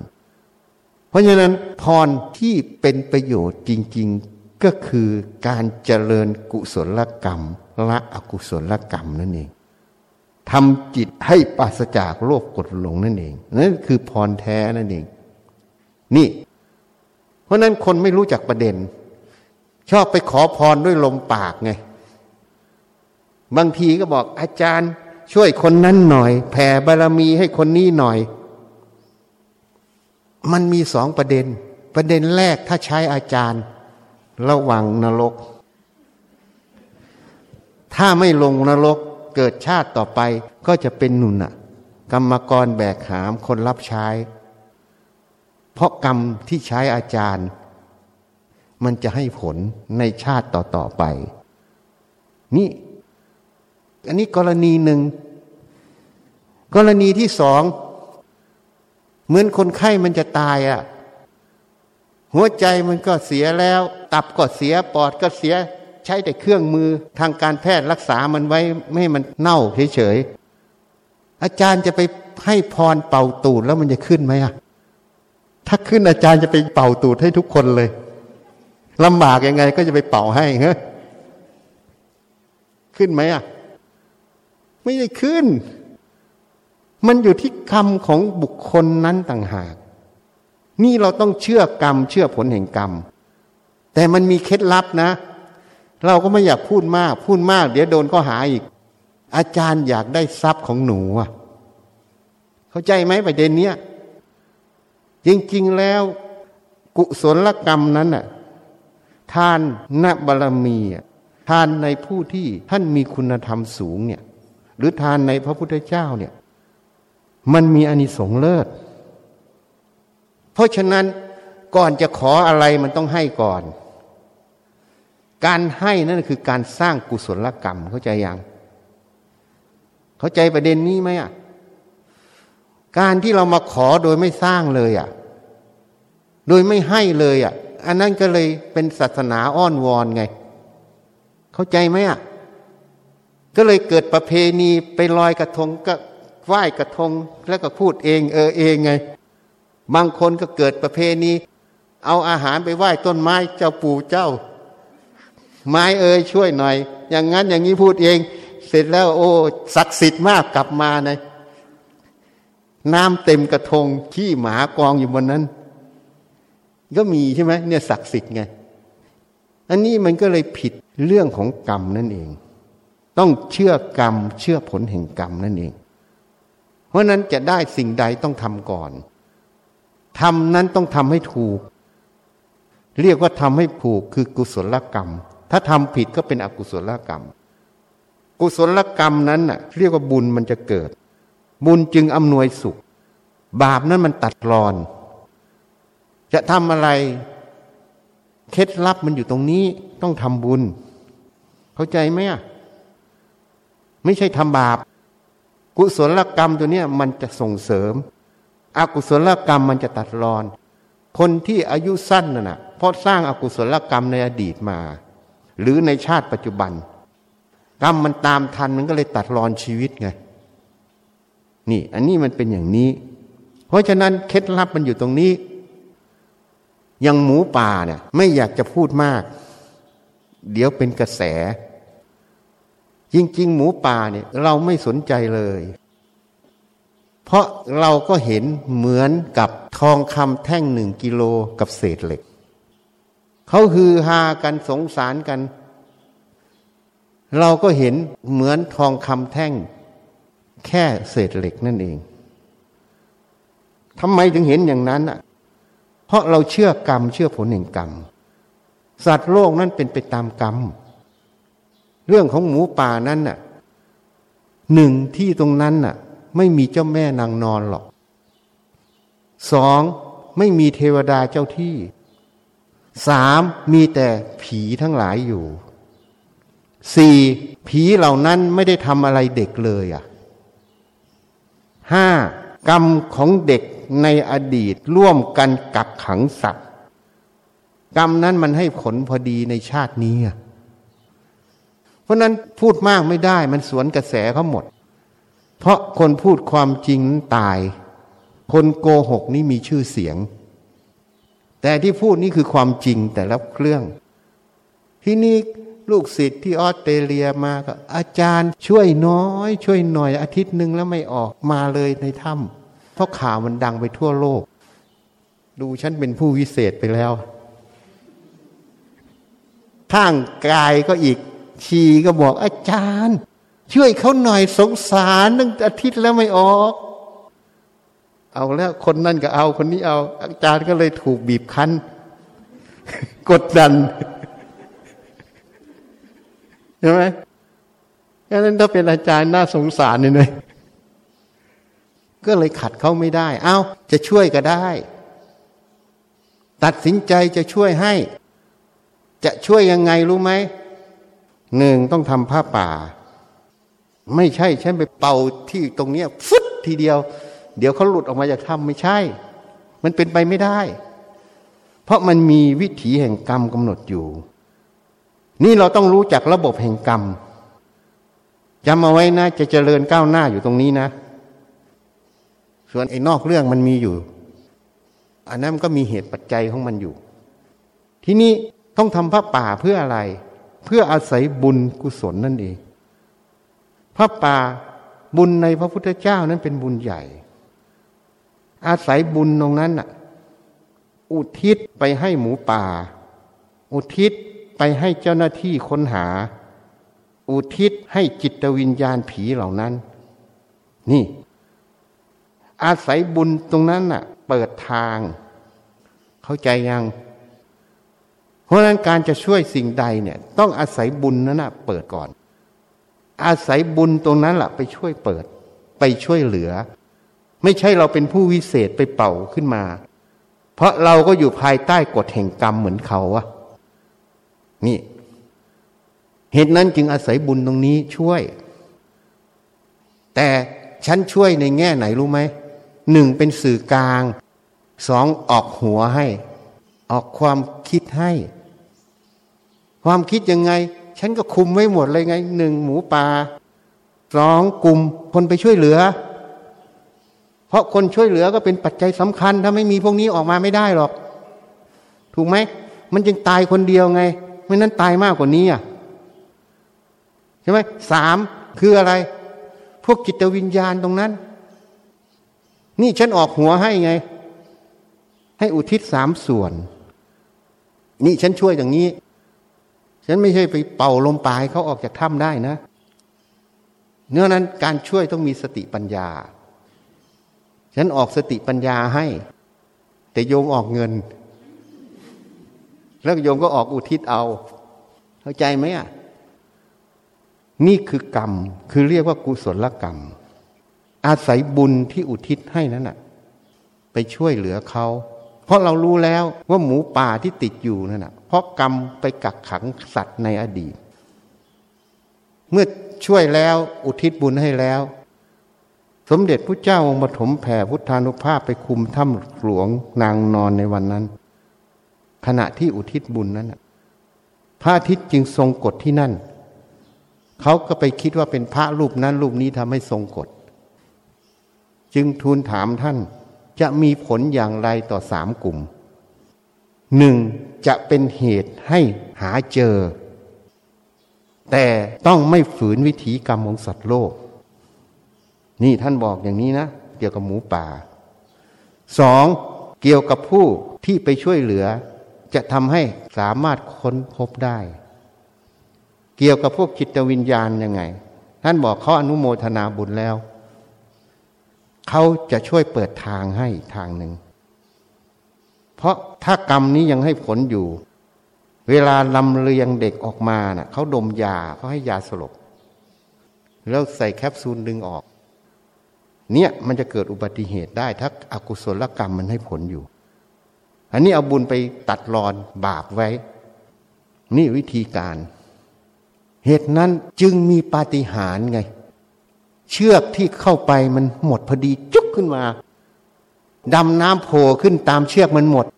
ไปเจอหมูป่านั่งกระยองกระแยงอยู่ข้างๆเต็มไปหมดไง เขาบอกอัศจรรย์มากปาฏิหาริย์มากใช่ไหม แต่เขาไม่รู้หรอกนั่นน่ะคือบุญ พระท่านรับสั่งไว้แล้ว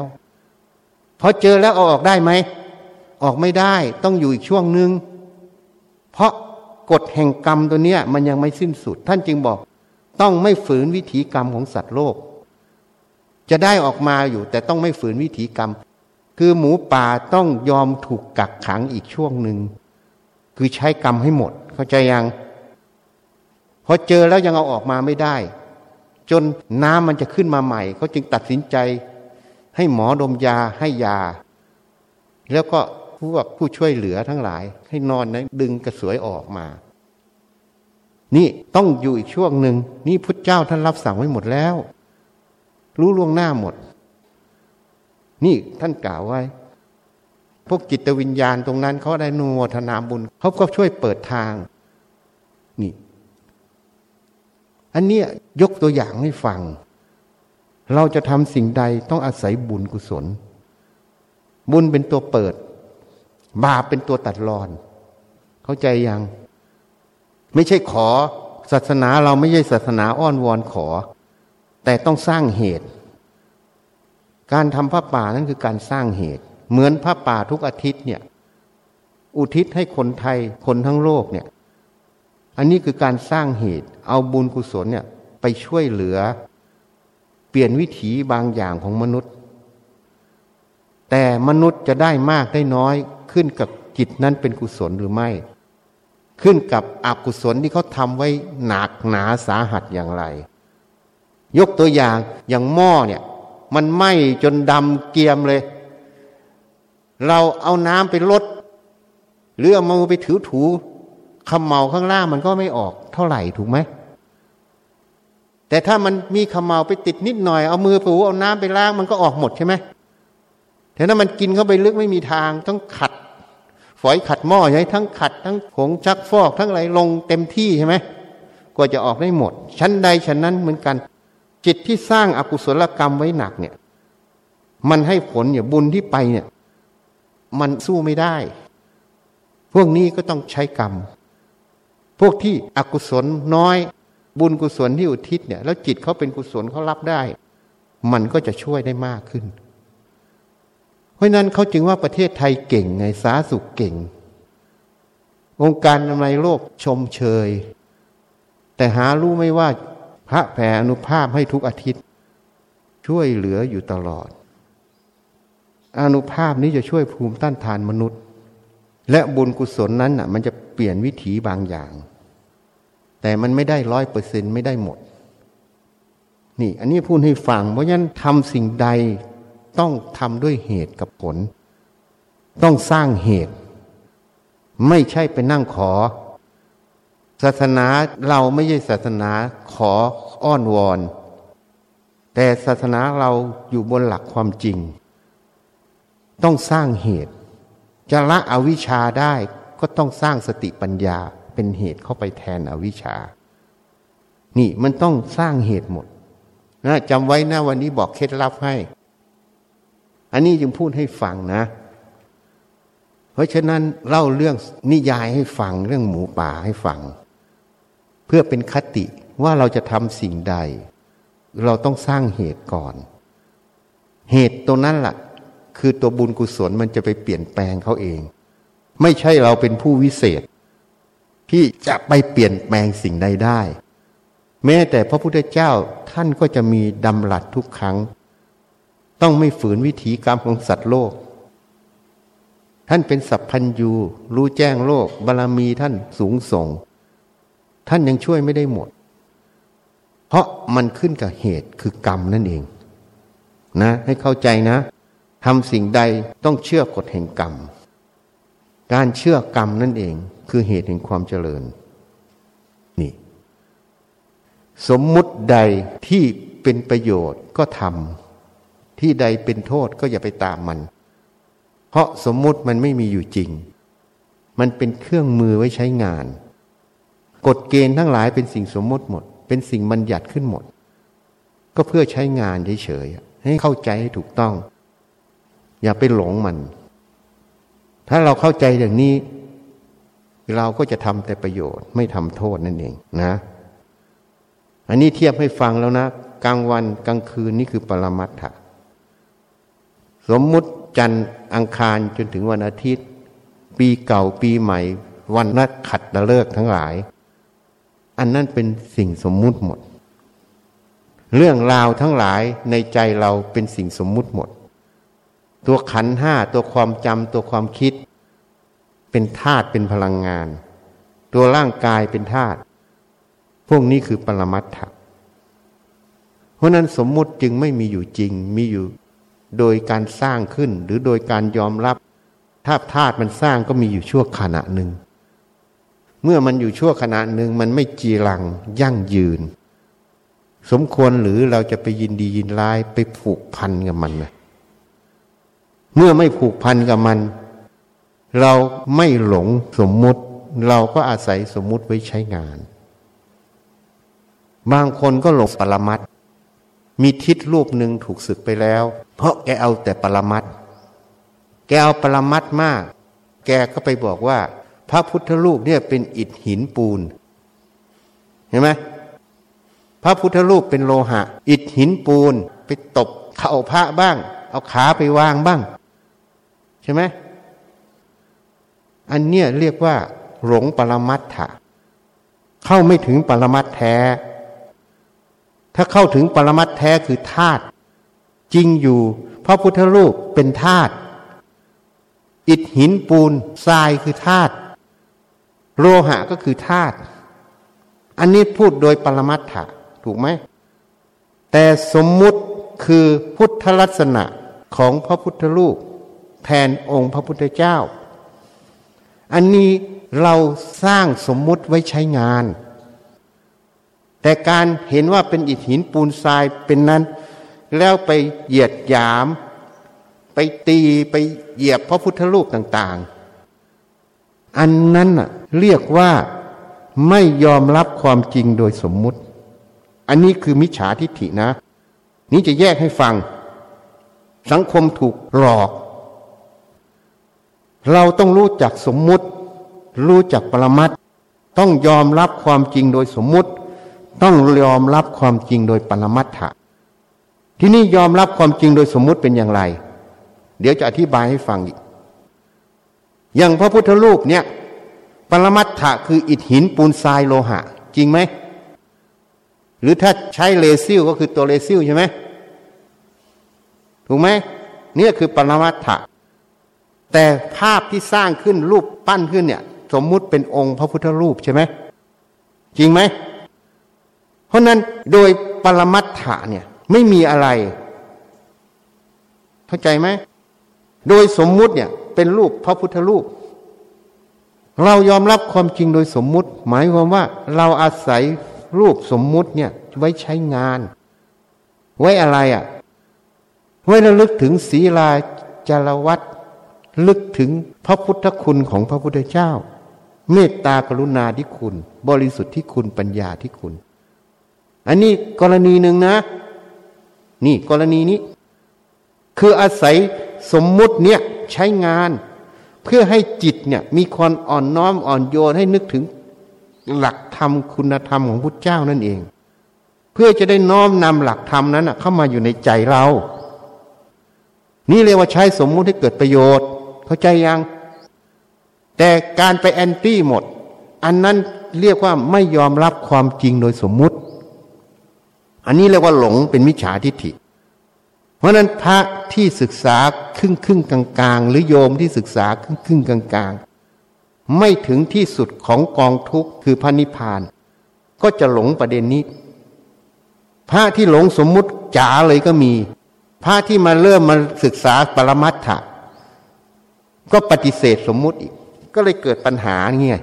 นี่มันอยู่ตรงนี้ อันนี้ประเด็นหนึ่งเรื่องของพระพุทธรูปจะพูดให้ฟังซะพระพุทธรูปเนี่ยเป็นศีลาจารวัตของพระเจ้า ให้เราลึกถึงคุณธรรมของท่าน ให้เราทำจิตเราให้อ่อนโยน เวลากราบไหว้นั่นเอง ให้จิตมันอ่อนโยน อ่อนน้อม จิตที่อ่อนโยนอ่อนน้อมอะ เป็นจิตที่ไร้ละอัตตานั่นเอง นี่ อันนี้เป็นประโยชน์ และอีกประเด็นหนึ่งพระพุทธรูปนั้นน่ะบางครั้งเมื่อพระพุทธเจ้าท่านเสด็จ ท่านประทับพระพุทธรูปนั้นจะมีพลังของพุทธเจ้า เป็นองค์แทนของพุทธเจ้า หรือท่านแผ่อนุภาพลงองค์พระ พระนั้นก็จะมีพลังงาน หรือที่เรียกว่าอนุภาพที่จะเป็นประโยชน์ต่อมนุษย์ในการภาวนา เพราะอนุภาพกระแสพลังนั้นะ มันจะเหนี่ยวนำจิตให้ถึงความสงบได้ง่าย เพราะนั้นมันมีสองประเด็น ถ้าประเด็นของวัตถุสมมุติวัตถุนั้น มันจะเป็นประเด็นที่ให้เราน้อมระลึกถึง ฝึกตนให้อ่อนน้อนอ่อนโยน อันนั้นเป็นประเด็นตรงๆ แต่ประเด็นอีกประเด็นหนึ่งซึ่งไม่ได้มีทุกวัด ไม่ได้มีทุกพระพุทธรูปประเด็นนี้อยู่ตรงที่พุทธเจ้าท่านประทับหรือไม่ และอยู่ในประเด็นที่ท่านแผ่อนุภาพลงองค์พระหรือไม่ อันนี้มันจะเกี่ยวเนื่องกับวิถีกรรม วิถีครูอาจารย์ วิถีของผู้ปฏิบัติที่มีต่อพระพุทธเจ้านั่นเอง คือวิถีกรรมที่ร่วมกับท่านมา หรืออยู่ในวิถีของสงสาวกของท่านนั่นเอง คือลูกเราตะขาคตนั่นเอง อันเนี้ยไม่ได้มีทุกวัดไม่ได้มีทุกพระพุทธรูปจะมีเฉพาะบางแห่ง แต่พระพุทธรูปที่พุทธเจ้าประทับเป็นองค์แทนท่าน หรือที่ท่านแผ่อนุภาพเข้าไปให้นั้น มันจะมีประโยชน์ต่อการภาวนา ต่อการรู้ธรรม อันนี้คือประโยชน์ของพุทธรูปเนื่อคนเอาปรมัตถะอย่างเดียว ว่าเป็นอิฐหินปูนทราย เป็นโลหะ ก็จะปฏิเสธรูปพระ ก็มีบางสำนักบางวัดก็จะพูดแต่เรื่องปรมัตเยอะ พอปรมัตเยอะมันก็จะมินเมที่จะไม่ยอมรับความจริงโดยสมมุติสัจจะจึงไม่สามารถที่จะใช้ประโยชน์จากสมมุติตรงนั้นได้ร้อยเปอร์เซ็นต์นั่นเอง แล้วก็เป็นมินเมให้ลูกศิษย์ลูกหานั้นอะ เกิดมิจฉาทิฏฐิโดยไม่รู้ตัว เพราะเมื่อเอาปรมัตปฏิเสธต่อสมมุติ ยินร้ายต่อสมมุติ การที่ไปเหยียบองค์พระ การที่ไปตบเข่าพระการอะไร อันนี้คือลักษณะยินร้าย นั่นแหละคือตัวโทสะมันเป็นโทษไง เพราะนั้นความรู้เนี่ยเมื่อเรียนรู้เข้าไปแล้วไม่ถึงปรมัตถะแท้ ไม่ถึงสมมุติแท้ เกิดอุปทานมาครึ่งครึ่งกลางๆ ก็จะเกิดอย่างเนี้ย นี่ นี่เป็นตัวอย่างผู้ในฟัง เพราะนั้นต้องยอมรับความจริงโดยสมมุติ ต้องยอมรับความจริงโดยปรมัตถะ สมมุติไว้ใช้งาน ไม่ใช่แอนตี้ สมมุติน่ะ มันไม่มีอะไรเลยมันกลางๆ เหมือนขันห้ามันเป็นของกลาง มันอยู่กับผู้ใช้ ถ้าความโง่เขาไปใช้คืออวิชชาใช้ก็เกิดโทษ ถ้าสติปัญญาไปใช้ก็เกิดประโยชน์ เพราะนั้นการไปแอนตี้สมมุติตัวเนี้ยมันจึงเป็นอคติของจิตอยู่ นี่คนมองไม่เห็นวันนี้จะพูดให้ฟังชัดๆซะ พูดประเด็นนี้ให้ฟังอีก มันมีหลายสำนักเขานับถือหมดบ้านหมดเมือง แต่ไม่เห็นไง อันนี้ก็เป็นเหตุให้ท่านไม่บรรลุเมื่อตายแล้วอะนั้นมันมีความละเอียด ต้องยอมรับความจริงทั้งสมมุติ ต้องยอมรับความจริงทั้งปรมัตการยอมรับความจริงในปรมัตจะเห็นว่าสมมุติไม่มีอยู่จริง จึงเกิดไม่ยึดมั่นถือมั่นในสมมุติ แต่ก็ไม่ได้ anti สมมุติ อาศัยสมมุตินั้นใช้งานให้เกิดประโยชน์ เกิดโทษก็ไม่ทำตามมัน ถ้าทำอย่างนี้นั่นเรียกว่ายอมรับความจริงทั้งสมมุติทั้งปรมัตถะเข้าใจยังไม่งั้นมันจะเกิดคำว่า anti-social ต่อต้านสังคม เพราะนั้นมันหมิ่นเหม่ เหมือนเราพูดเรื่องจุดประทัดเอ่ยพูดเรื่องโคมลอยเอ่ยถ้าฟังหยาบๆจะเหมือนเรา anti สังคม อันนี้ต่างกันไม่ได้ anti แต่พูดถึงประโยชน์ ว่าสมมุติใดควรทำสมมุติใดไม่ควรทำนี่ต้องแยกให้ออก ไม่นั้นจะหลงนะ นักปฏิบัติจะหลงประเด็นนี้ด้วย ประเด็นที่นักปฏิบัติหลงหนึ่งยึดถือปฏิปทา ข้อวัดปฏิบัติดี จนเป็นอุปทานในใจไงเพราะทำบ่อยๆ เข้าบ่อยเข้าบ่อยเข้า จนไม่ทำไม่ได้ไง มันก่อเกิดเป็นความเคยชินในใจ ก่อเกิดเป็นกฎเกณฑ์ในใจ ก่อเกิดเป็นสมมุติในใจนั่นเอง แล้วก็เป็นอุปทานในใจนั่นเอง มันจึงก่อเกิดเป็นศีลพัตตปามาตอย่างละเอียดนั่นเอง อันที่สองพวกที่มีปัญญาขึ้นมาอีก มาเรื่องของสมมุติปรมัตก็จะไปหลงปรมัตถะปฏิเสธสมมุติหมด นี่มันจะหลงอีกมันกับดักมันมีแต่ละขั้นตอน วันนี้ยกตัวอย่างที่เห็นในบ้านเมืองให้ฟัง เพราะนั้นมันเลยก่อเกิดให้ลูกศิษย์เป็นมิจฉาทิฏฐิโดยไม่รู้ตัว จึงปฏิเสธอนุภาพพุทธเจ้าโดยไม่รู้ตัว เพราะนิพพานนั้นไม่ได้ศูนย์ภูมิของบนิพพานยังมีอยู่อนุภาพของพุทธเจ้าพระปัจเจกพระรหลานยังมีอยู่ ยังสื่อสารถึงผู้ที่ท่านถึงธรรม ถึงผู้ที่ท่านประพฤติธรรมได้อยู่ แต่คนจะรับรู้ได้มากน้อยก็แล้วแต่ บางคนก็รับรู้ได้ถึงอนุภาพความสงบ แต่สนทนากันไม่ได้ บางคนก็รับรู้จนถึงขั้น สนทนาเป็นภาษาได้ บางคนก็รับรู้เห็นเป็นรูปร่างได้ เพราะอนุภาพเหล่านี้ก็เหมือนคือพลังงานอันหนึ่งนั่นเอง เวลาสื่อสารก็ต้องเป็นรูปให้เห็น รูปมันก็มีทั้งเป็นแง่ของเสียง เป็นความรู้ในใจเป็นภาพ แล้วแต่ลักษณะแต่ละอย่าง แล้วแต่เครื่องมือของแต่ละคนที่สร้างสมมา ก็ต้องอาศัยสมมุติเหล่านี้สื่อกันอีก เพราะนั้นมันมีอยู่ นิพพานไม่ได้ศูนย์อย่างที่เข้าใจ นิพพานนั้นศูนย์จากการเกิดการแก่การเจ็บการตาย ศูนย์จากความสำคัญเป็นนั่นเป็นนี่ทั้งหลาย แต่นิพพานตัวนิพพานไม่ได้ศูนย์พระพุทธเจ้าพระปัจเจกพระอรหันต์เมื่อเข้านิพพานแล้วไม่ได้ศูนย์จิตถึงซึ่งความบริสุทธิ์แล้วไม่ได้สูญหายไม่ได้ถูกทำลายตัวมันเองนั้นอย่าเข้าใจผิด ถ้าเข้าใจประเด็นนี้ผิด มันก็จะเป็นมิจฉาทิฏฐิเหมือนสมมุติปรมัตอีกนี่ เพราะฉะนั้นแต่ละวัดก็มีข้อเด่น แต่ละข้อเด่น ก็ถูกสอนมาแต่ไม่ลงตรงกลางไปคนละจุดคนละจุดหมด แต่จุดที่ประสานตรงกลางไม่มี มันก็เลยเกิดปัญหา พวกที่ไม่ได้อภิญญาไม่เห็นกายทิพย์ก็จะคิดว่ากายทิพย์ไม่มี คิดว่าเป็นเรื่องไร้สาระ พวกที่เห็นกายทิพย์ก็คิดว่าพวกกายทิพย์มี นี่ มันแล้วแต่เครื่องมือของแต่ละคน เพราะฉะนั้น การจะไปปฏิเสธของที่มีอยู่มันก็ผิดอีก ก็มันมีอยู่จะบอกมันไม่มีมันก็ผิด นี่มันเป็นอย่างนี้ เพราะฉะนั้นสัมมาทิฏฐิก็คือเห็นชอบตรงตามความเป็นจริง ความจริงมันเป็นอย่างไรเห็นตามความเป็นจริงอย่างนั้นแหละนั่นแหละเรียกว่าสัมมาทิฏฐินะ นี่ให้เข้าใจ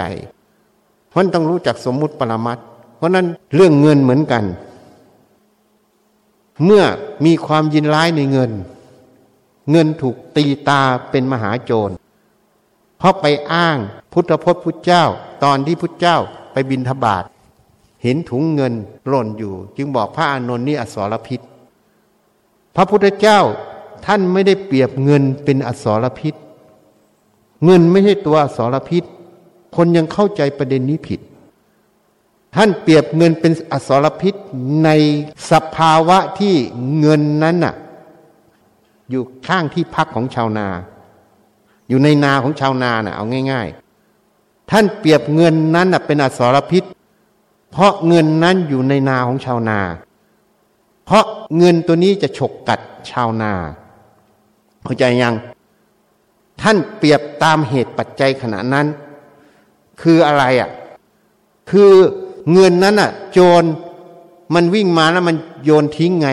พวกตำรวจก็วิ่งตามจะจับอยู่แถมว่ามันไปแล้วตำรวจวิ่งมาเจอถุงเงินที่ชาวนาเห็นแล้วหยิบขึ้นมาไว้ข้างที่พักเขียงนาน่ะ ชาวนาก็เลยถูกจับว่าเป็นโจรไง นั่นแหละเงินมันฉกกัด เรียกว่าอสรพิษ ท่านเปรียบเงินเป็นอสรพิษในแง่มุมของเหตุปัจจัยณขณะนั้นเข้าใจยัง คนเอาตรงนี้ไปอ้างหมด ว่าเงินเป็นอสรพิษ อ้างพระพุทธเจ้า อ้างจนถึงให้พระไม่ให้รับเงินมันอสรพิษ มันเลยเป็นมิจฉาทิฏฐิ เพราะเงินมันเป็นของกลาง มันเป็นพระเจ้าก็ได้ มันเป็นอสรพิษก็ได้ จริง ๆ เงินมันไม่ได้เป็นอะไรเลย มันเป็นของกลางๆที่สร้างขึ้นมาเป็นตัวกลางแลกเปลี่ยนถูกไหมแต่ใช้ไม่ถูกก็เลยเป็นโทษก็คืออสรพิษ ใช้ถูกก็เป็นประโยชน์ เป็นพระเจ้า ใช่ไหมนี่มันเป็นอย่างนี้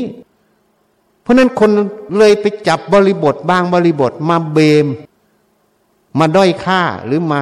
ใช้เพื่อความเห็นตัวเองเข้าไป ห้ามพระรับเงินเงินมันเป็นอสรพิษ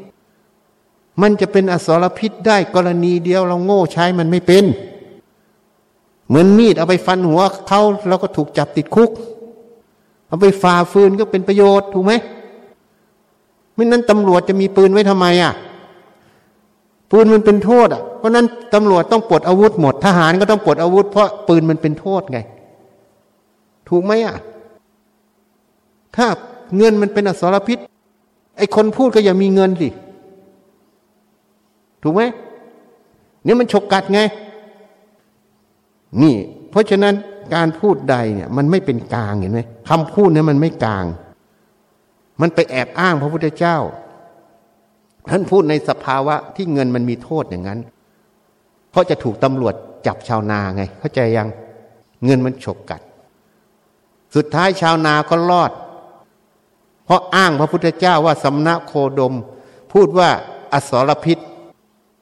นะจะถูกประหารผู้คุมก็ได้ยินก็เลยไปฟ้องกษัตริย์ กษัตริย์ก็เลยให้เรียกมาสืบสวนใหม่ สืบสวนแล้วชาวนาก็บอกว่าไม่ได้เอา พระพุทธเจ้าเป็นพยานไงพุทธเจ้าจึงขึ้นศาลเป็นพยานให้ ว่าเราตถาคตเห็นแล้วจึงบอกอานนท์อสรพิษ ที่ท่านบอกอสรพิษท่านบอกตามที่เงินมันจะทำร้ายชาวนา ถูกไหมและท่านบอกในฐานะท่านจะช่วยชาวนาไง เพราะชาวนาได้ยินคำนี้ก็เลยเป็นเหตุอ้างท่านไง แล้วก็เลยรอดตายไง นี่พุทธเจ้าเป็นสัพพัญญูท่านรู้แจ้งให้รู้เหตุการณ์ทั้งหมด นี่ เพราะนั้นเราก็ไปอ้างคำนั้นคำนี้ประโยคนั้นประโยคนี้ไม่ดูบริบทให้ชัดเจน เพื่อจะมาสนองตันหาเรา สนองความโง่ตัวเอง นี่ เพราะเงินมันเป็นของกลาง ตัวมันไม่ได้มีคุณมีโทษไอ้คนใช้ไม่เป็นดังหากินเกิดคุณเกิดโทษ จริงไหมอะ ใช่ไหม ถูกไหมอะ เงินมันเป็นสมมุติไว้ใช้งาน ถ้าไม่ถูกก็เป็นโทษ ใช้ถูกก็เป็นประโยชน์จบ นี่กรณีหนึ่งเพราะนั้นก็เลยมีเอาเงินถวายพระเป็นยักษ์เป็นมารจะลงนรก เพราะทำให้พระผิดวินัย รู้ไม่จริง นี่มันก็เลยเป็นข้อวัดปฏิบัติวุ่นวายไปหมด จิตของญาติโยมนะ่ะเขาสามารถสลัดเงินออกจากใจเขาได้นะ่ะ นั่นแหละคือทานนบารมี นั่นแหละคือตัวลดตนีนั่นแหละคือตัวลดตัวโลภะนั่นแหละเป็นตัวฝึกให้ลดอุปทาน ความยึดมั่นถือมั่นในเงินในใจ แล้วเขาจะไปเป็นยักษ์เป็นมารได้ยังไง จะลงนรกได้ยังไง ที่สัตว์นรกมันลงนะ่ะ เพราะว่ามันมีอุปทานยึดมั่นถือมั่น ในความโกรธในความโลภในความหลงมาก ถ้าเกิดมากในสามข้อนี้ก็ลงนรก ถ้าน้อยหน่อย โลภก็ไปเป็นเปรตหลงน้อยหน่อยก็เป็นสัตว์เดรัจฉาน แต่ถ้ามากลงนรกหมดทั้งสามข้อ เพราะนั้นอุปทานในใจเขาลดแล้วเขาจะไปเกิดนรกได้ยังไงอะนี่คำพูดมันสวนกันเห็นอย่างคนไม่รู้อัดทำจริง เพราะไปติดยึดในเรื่องเงิน ไปเรียนรู้มาไม่ละเอียดทั้งสมมุติปรมัตทั้งภาวินัยในมุมมองต่าง ในบัญญัติแต่ละข้อซึ่งมีทั้งบัญญัติยกเลิก ก็เลยก่อเกิดเป็นกระแสในสังคม จะมาคุมกำเนิดพระคุมกำเนิดพระศาสนานั่นเอง นี่มันเลยวุ่นวายไปหมด เพราะคนไม่ถึงธรรมวินัยแท้ นี่แยกให้ออกนะ สมมุติปรมัตเพราะนั้นเงินมันเป็นสมมุติ ตัวจริงมันเป็นธาตุอาศัยมันใช้งานเห็นไหมเพราะนั้นมันอยู่ในระนาบเดียวกันกับพระพุทธรูป เงินก็อยู่ในระนาบเดียวกัน ปีเก่าปีใหม่ วันหยุดวันราชการทำงาน มันก็อยู่ระนาบเดียวกันหนูไหมเสาร์อาทิตย์ให้หยุดจันทร์ถึงศุกร์ให้ทำงาน ราชการเปิดไว้นัดหมายไง นัดหมายทั้งคนไปทำงานคือข้าราชการ นัดหมายทั้งประชาชนไปติดต่อราชการถูกไหมนี่คือสมมุติไว้ใช้งาน มันอยู่ระนาบเดียวกันหมด ถ้าทำแล้วมันเกิดศักดินา เกิดชนชั้นระหว่างสมมุติ ไม่อยู่ในระนาบเดียวกัน นั้นระวังให้ดี นั่นแหละหลงสมมุติ เข้าไม่ถึงแท้ นี่ อันนี้จะแนะนำให้ มันต้องอยู่ระนาบเดียวกันหมด ไม่ว่าเรื่องเงินเรื่องพระพุทธรูป เรื่องวันหยุดราชการอะไร อยู่ระนาบเดียวกันหมดเห็นยัง แต่คนมีอุปทานไง มียินดียินร้ายเกิด ก็เลยเอาสมมุติวันนั้นไปสนุกสนานเฮฮาถูกไหม นั่นเพื่อโลภโกรธหลงใช่ไหมนี่ตั้งหากนะ เข้าใจไหมวันนี้ผู้ที่ฟังสมมุติปรมัตถะให้รู้จักซะให้รู้จักยอมรับความจริงโดยสมมุติโดยปรมัตถะรู้จักสมมุติแค่ใช้งาน ไม่นั้นจะหลง วิธีการจะเปลี่ยนแปลงอะไร ต้องเปลี่ยนที่เหตุ ต้องสร้างเหตุเข้าใจยัง ยังยกตัวอย่างหมูป่าให้ฟัง จะช่วยต้องเอาบุญไปช่วย เหตุที่เราสร้างคือทำพระป่า เข้าใจไหมอะไม่นั่นไปขอเฉยๆไม่ได้ พระท่านจะช่วย แต่ต้องมีเหตุ ไม่ใช่ไม่มีเหตุ เพราะนั้นต้องเข้าใจทำอะไรต้องมีเหตุบางคนก็อาจารย์ช่วยแผ่เมตตาให้หน่อยช่วยอะไร ก็แผ่ได้ยุแต่มันจะได้ผลไหมอะ เพราะเราไม่สำเหตุ บุญกุศลเราไม่ทำเลย พอเดือดร้อนมาก็ขออาจารย์แผ่เมตตา แต่บุญตัวเองไม่ทำเลยอะ แล้วมันจะเอาบุญตรงไหนไปช่วยจำไว้นะ อาจารย์จะอุทิศบุญให้ ก็อุทิศไม่ได้นะ ถ้าเราไม่สร้างบุญกุศลไว้ จิตไม่เป็นกุศล บุญที่จะอุทิศให้จะรับไม่ได้ ของทุกอย่างเครื่องรับเครื่องส่งมันต้องเสมอกัน เวลา พระที่แผ่อนุภาพทุกภาพป่าเนี่ยท่านแผ่อนุภาพให้ตลอด แต่คนที่จะรับได้หรือไม่ได้ จิตต้องเป็นกุศล ถ้าจิตเป็นกุศลจะรับได้ จิตไม่เป็นกุศลรับไม่ได้ เพราะนั้นอย่าเข้าใจผิดให้ทั้งคนมีชีวิตและคนตายได้ เพราะนั้นเราไปเข้าใจว่าอุทิศบุญเนี่ยต้องให้เฉพาะคนตายไงไม่ใช่นะ ให้ได้หมด เพราะกระแสจิตเนี่ยเขารับไปได้ เนี่ย เพราะฉะนั้นให้ได้ทั้งคนตายและคนเป็น แต่คนเป็นและคนตายจะรับได้หรือไม่ ขึ้นกับจิตของเขาเป็นกุศลหรือเป็นอกุศล ถ้าจิตเขาเป็นกุศลก็รับได้ จิตเขาเป็นอกุศลก็รับไม่ได้ เพราะนั้นจิตที่เป็นอกุศลคือจิตที่ไม่มีบุญขนาดนั้น มีแต่บาปเข้าใจยังเพราะมันรับไม่ได้ เพราะนั้นเราจะเปลี่ยนวิถีอะไร ก็ต้องให้มีบุญตรงนั้นกับเขาก่อน เข้าใจยัง ให้รู้จักวิธีการ ไม่ใช่อ้อนวอน ไม่ใช่ให้ยันตะ ไม่มีทาง มันต้องมีเหตุปัจจัย เพราะวิถีแห่งกรรมกฎแห่งกรรมนั้นอะ มันเป็นกฎเกณฑ์ที่บังคับสัตว์โลกไว้อยู่ เพราะนั้นเราต้องเล่นตามกติกา อย่างตำรวจอย่างเงี้ยปริญญาตีก็ไม่จบมหกก็ไม่จบ ขากับพิการ ตาก็บอด ไปสมัครพลตำรวจเขาเอาไหมอะ ไม่เอา เพราะอะไร เพราะคุณสมบัติมันไม่มี ถูกไหมเขาต้องมีคุณสมบัติในการรับเอาแค่พลตำรวจนะ ยังไม่ไปพูดถึงนักเรียนในร้อยนะ เพราะนั้นมันต้องมีคุณสมบัติ เพราะฉะนั้นทำอะไรเหมือนกัน มันต้องมีคุณสมบัติ เรื่องของบุญกุศลเนี่ยมันก็ต้องมีบุญกุศล คุณกุศลเนี่ยมันเป็นคุณสมบัติเป็นกฎเกณฑ์กฎแห่งกรรมเนี่ยมันเป็นคุณสมบัติเป็นกฎเกณฑ์ที่มันกำหนดเอาไว้หมดแล้ว ราะเราทำอะไรเราต้องทำให้ถูกลักษณะของมันเข้าใจยัง ให้มีคุณสมบัตินั่นเอง ถ้าเราทำตรงนี้ไม่ได้มันก็ไม่ได้ผล ไม่ใช่การบังคับ ไม่ใช่การอ้อนวอน ไม่ใช่ใช้บารมี ใช้ความเหนือเป็นผู้วิเศษไม่ใช่ ต้องสร้างเหตุปัจจัยหมด ต้องให้มีคุณสมบัติ นี่มันอยู่ในระนาบเดียวกัน อย่างที่เราไปเรียนเนี่ย อย่างโยมเป็นนายร้อยเนี่ย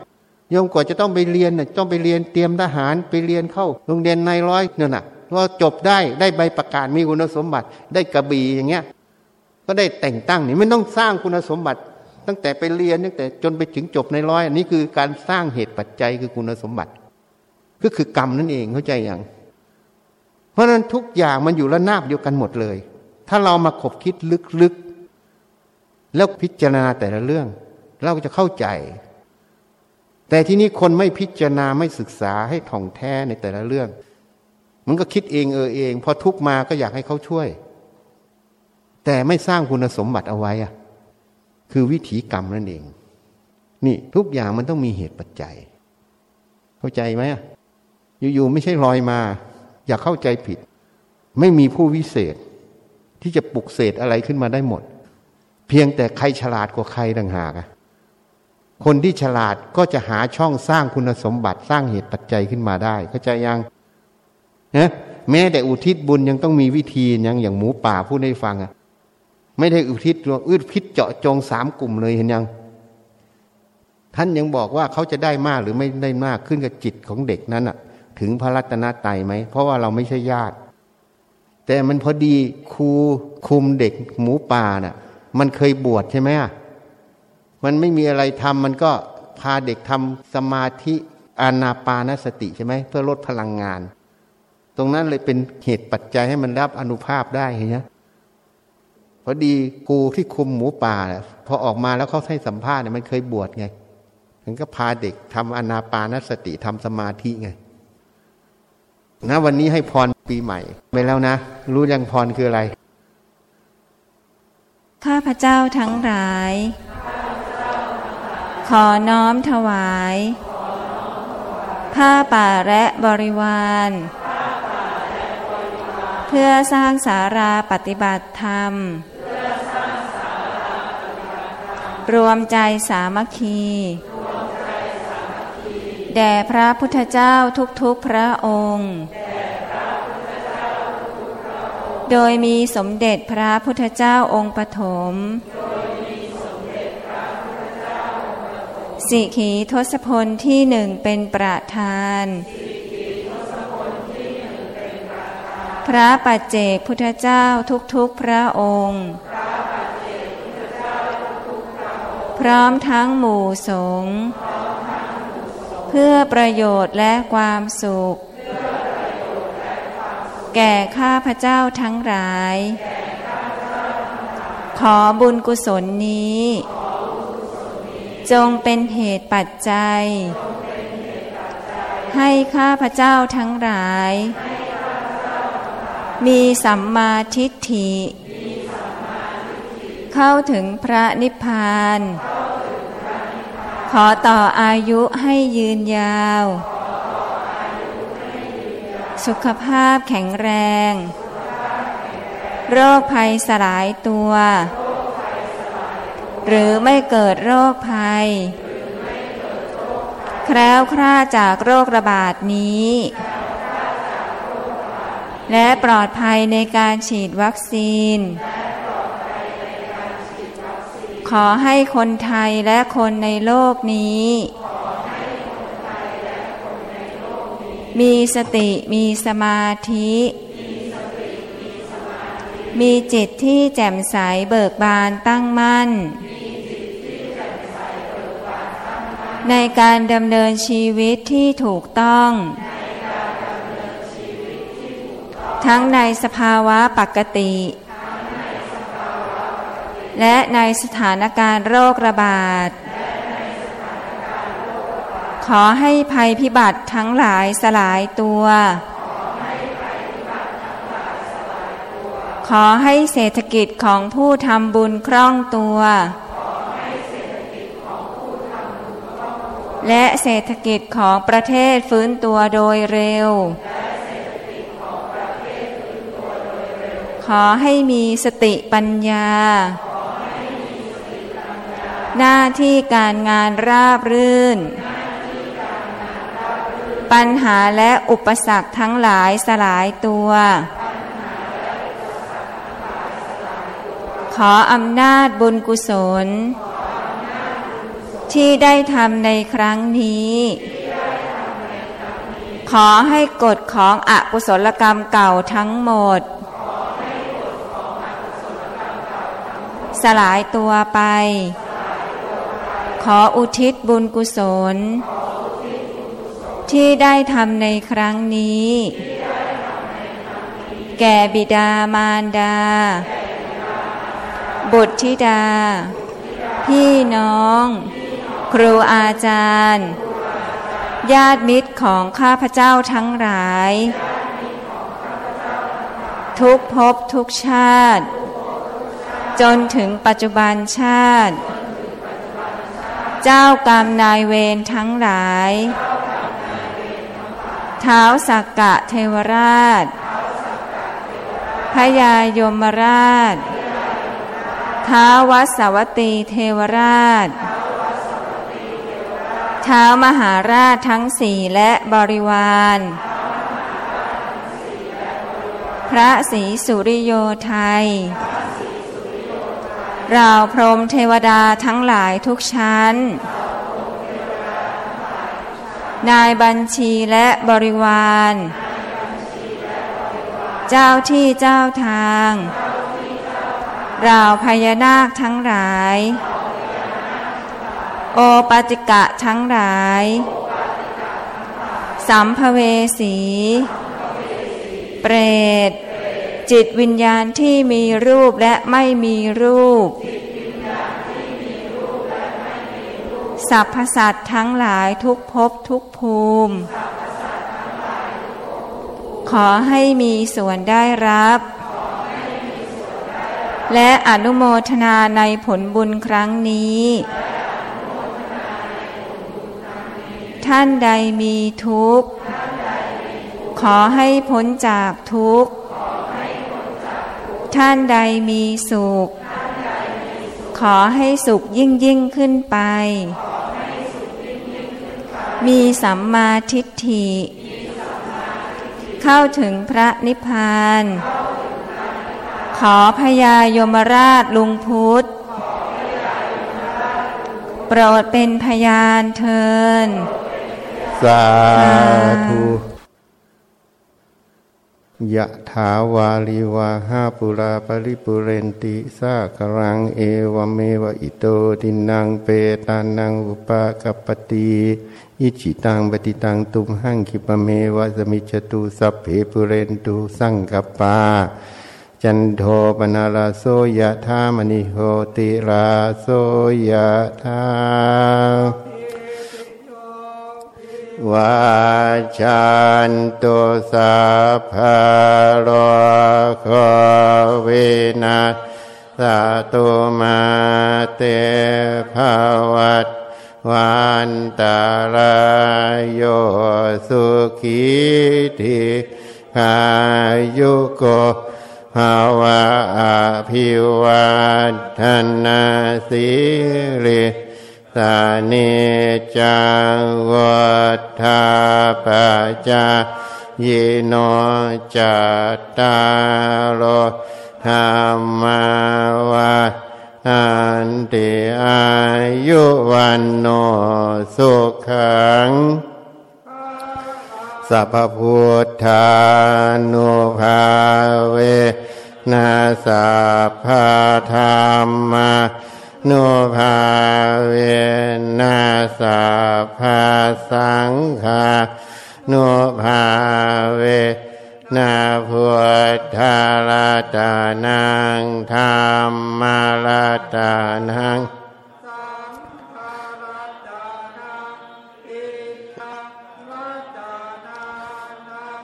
อ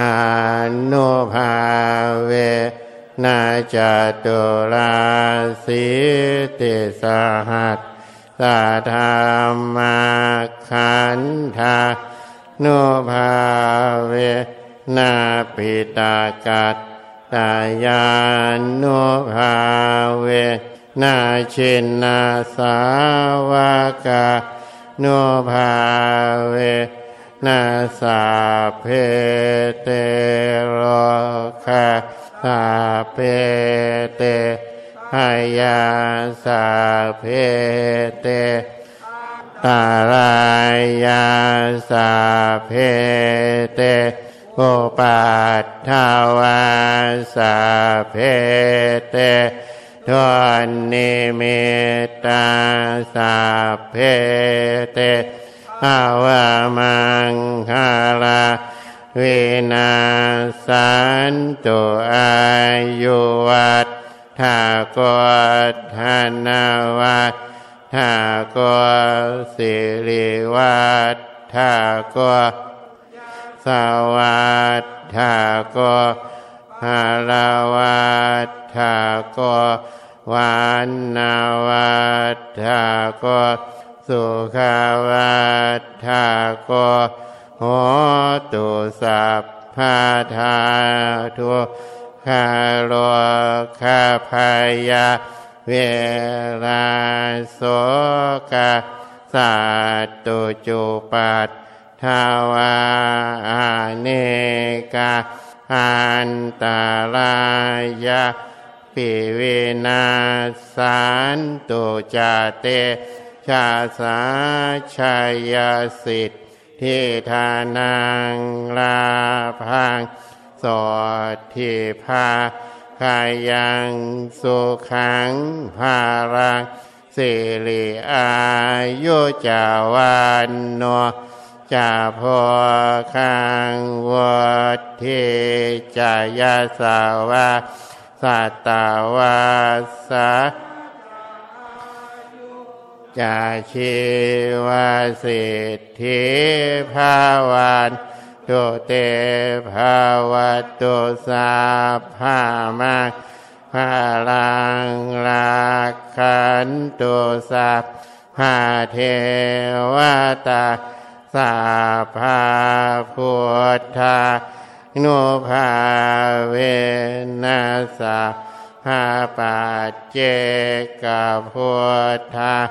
นุภาเวนัสาภาธรรมานุภาเวนัสาภาสังฆานุภาเวนัสธาสทิภาวันตุเตนะท่านให้สมาธิโลกภัยการงานเศรษฐกิจ ขอเอา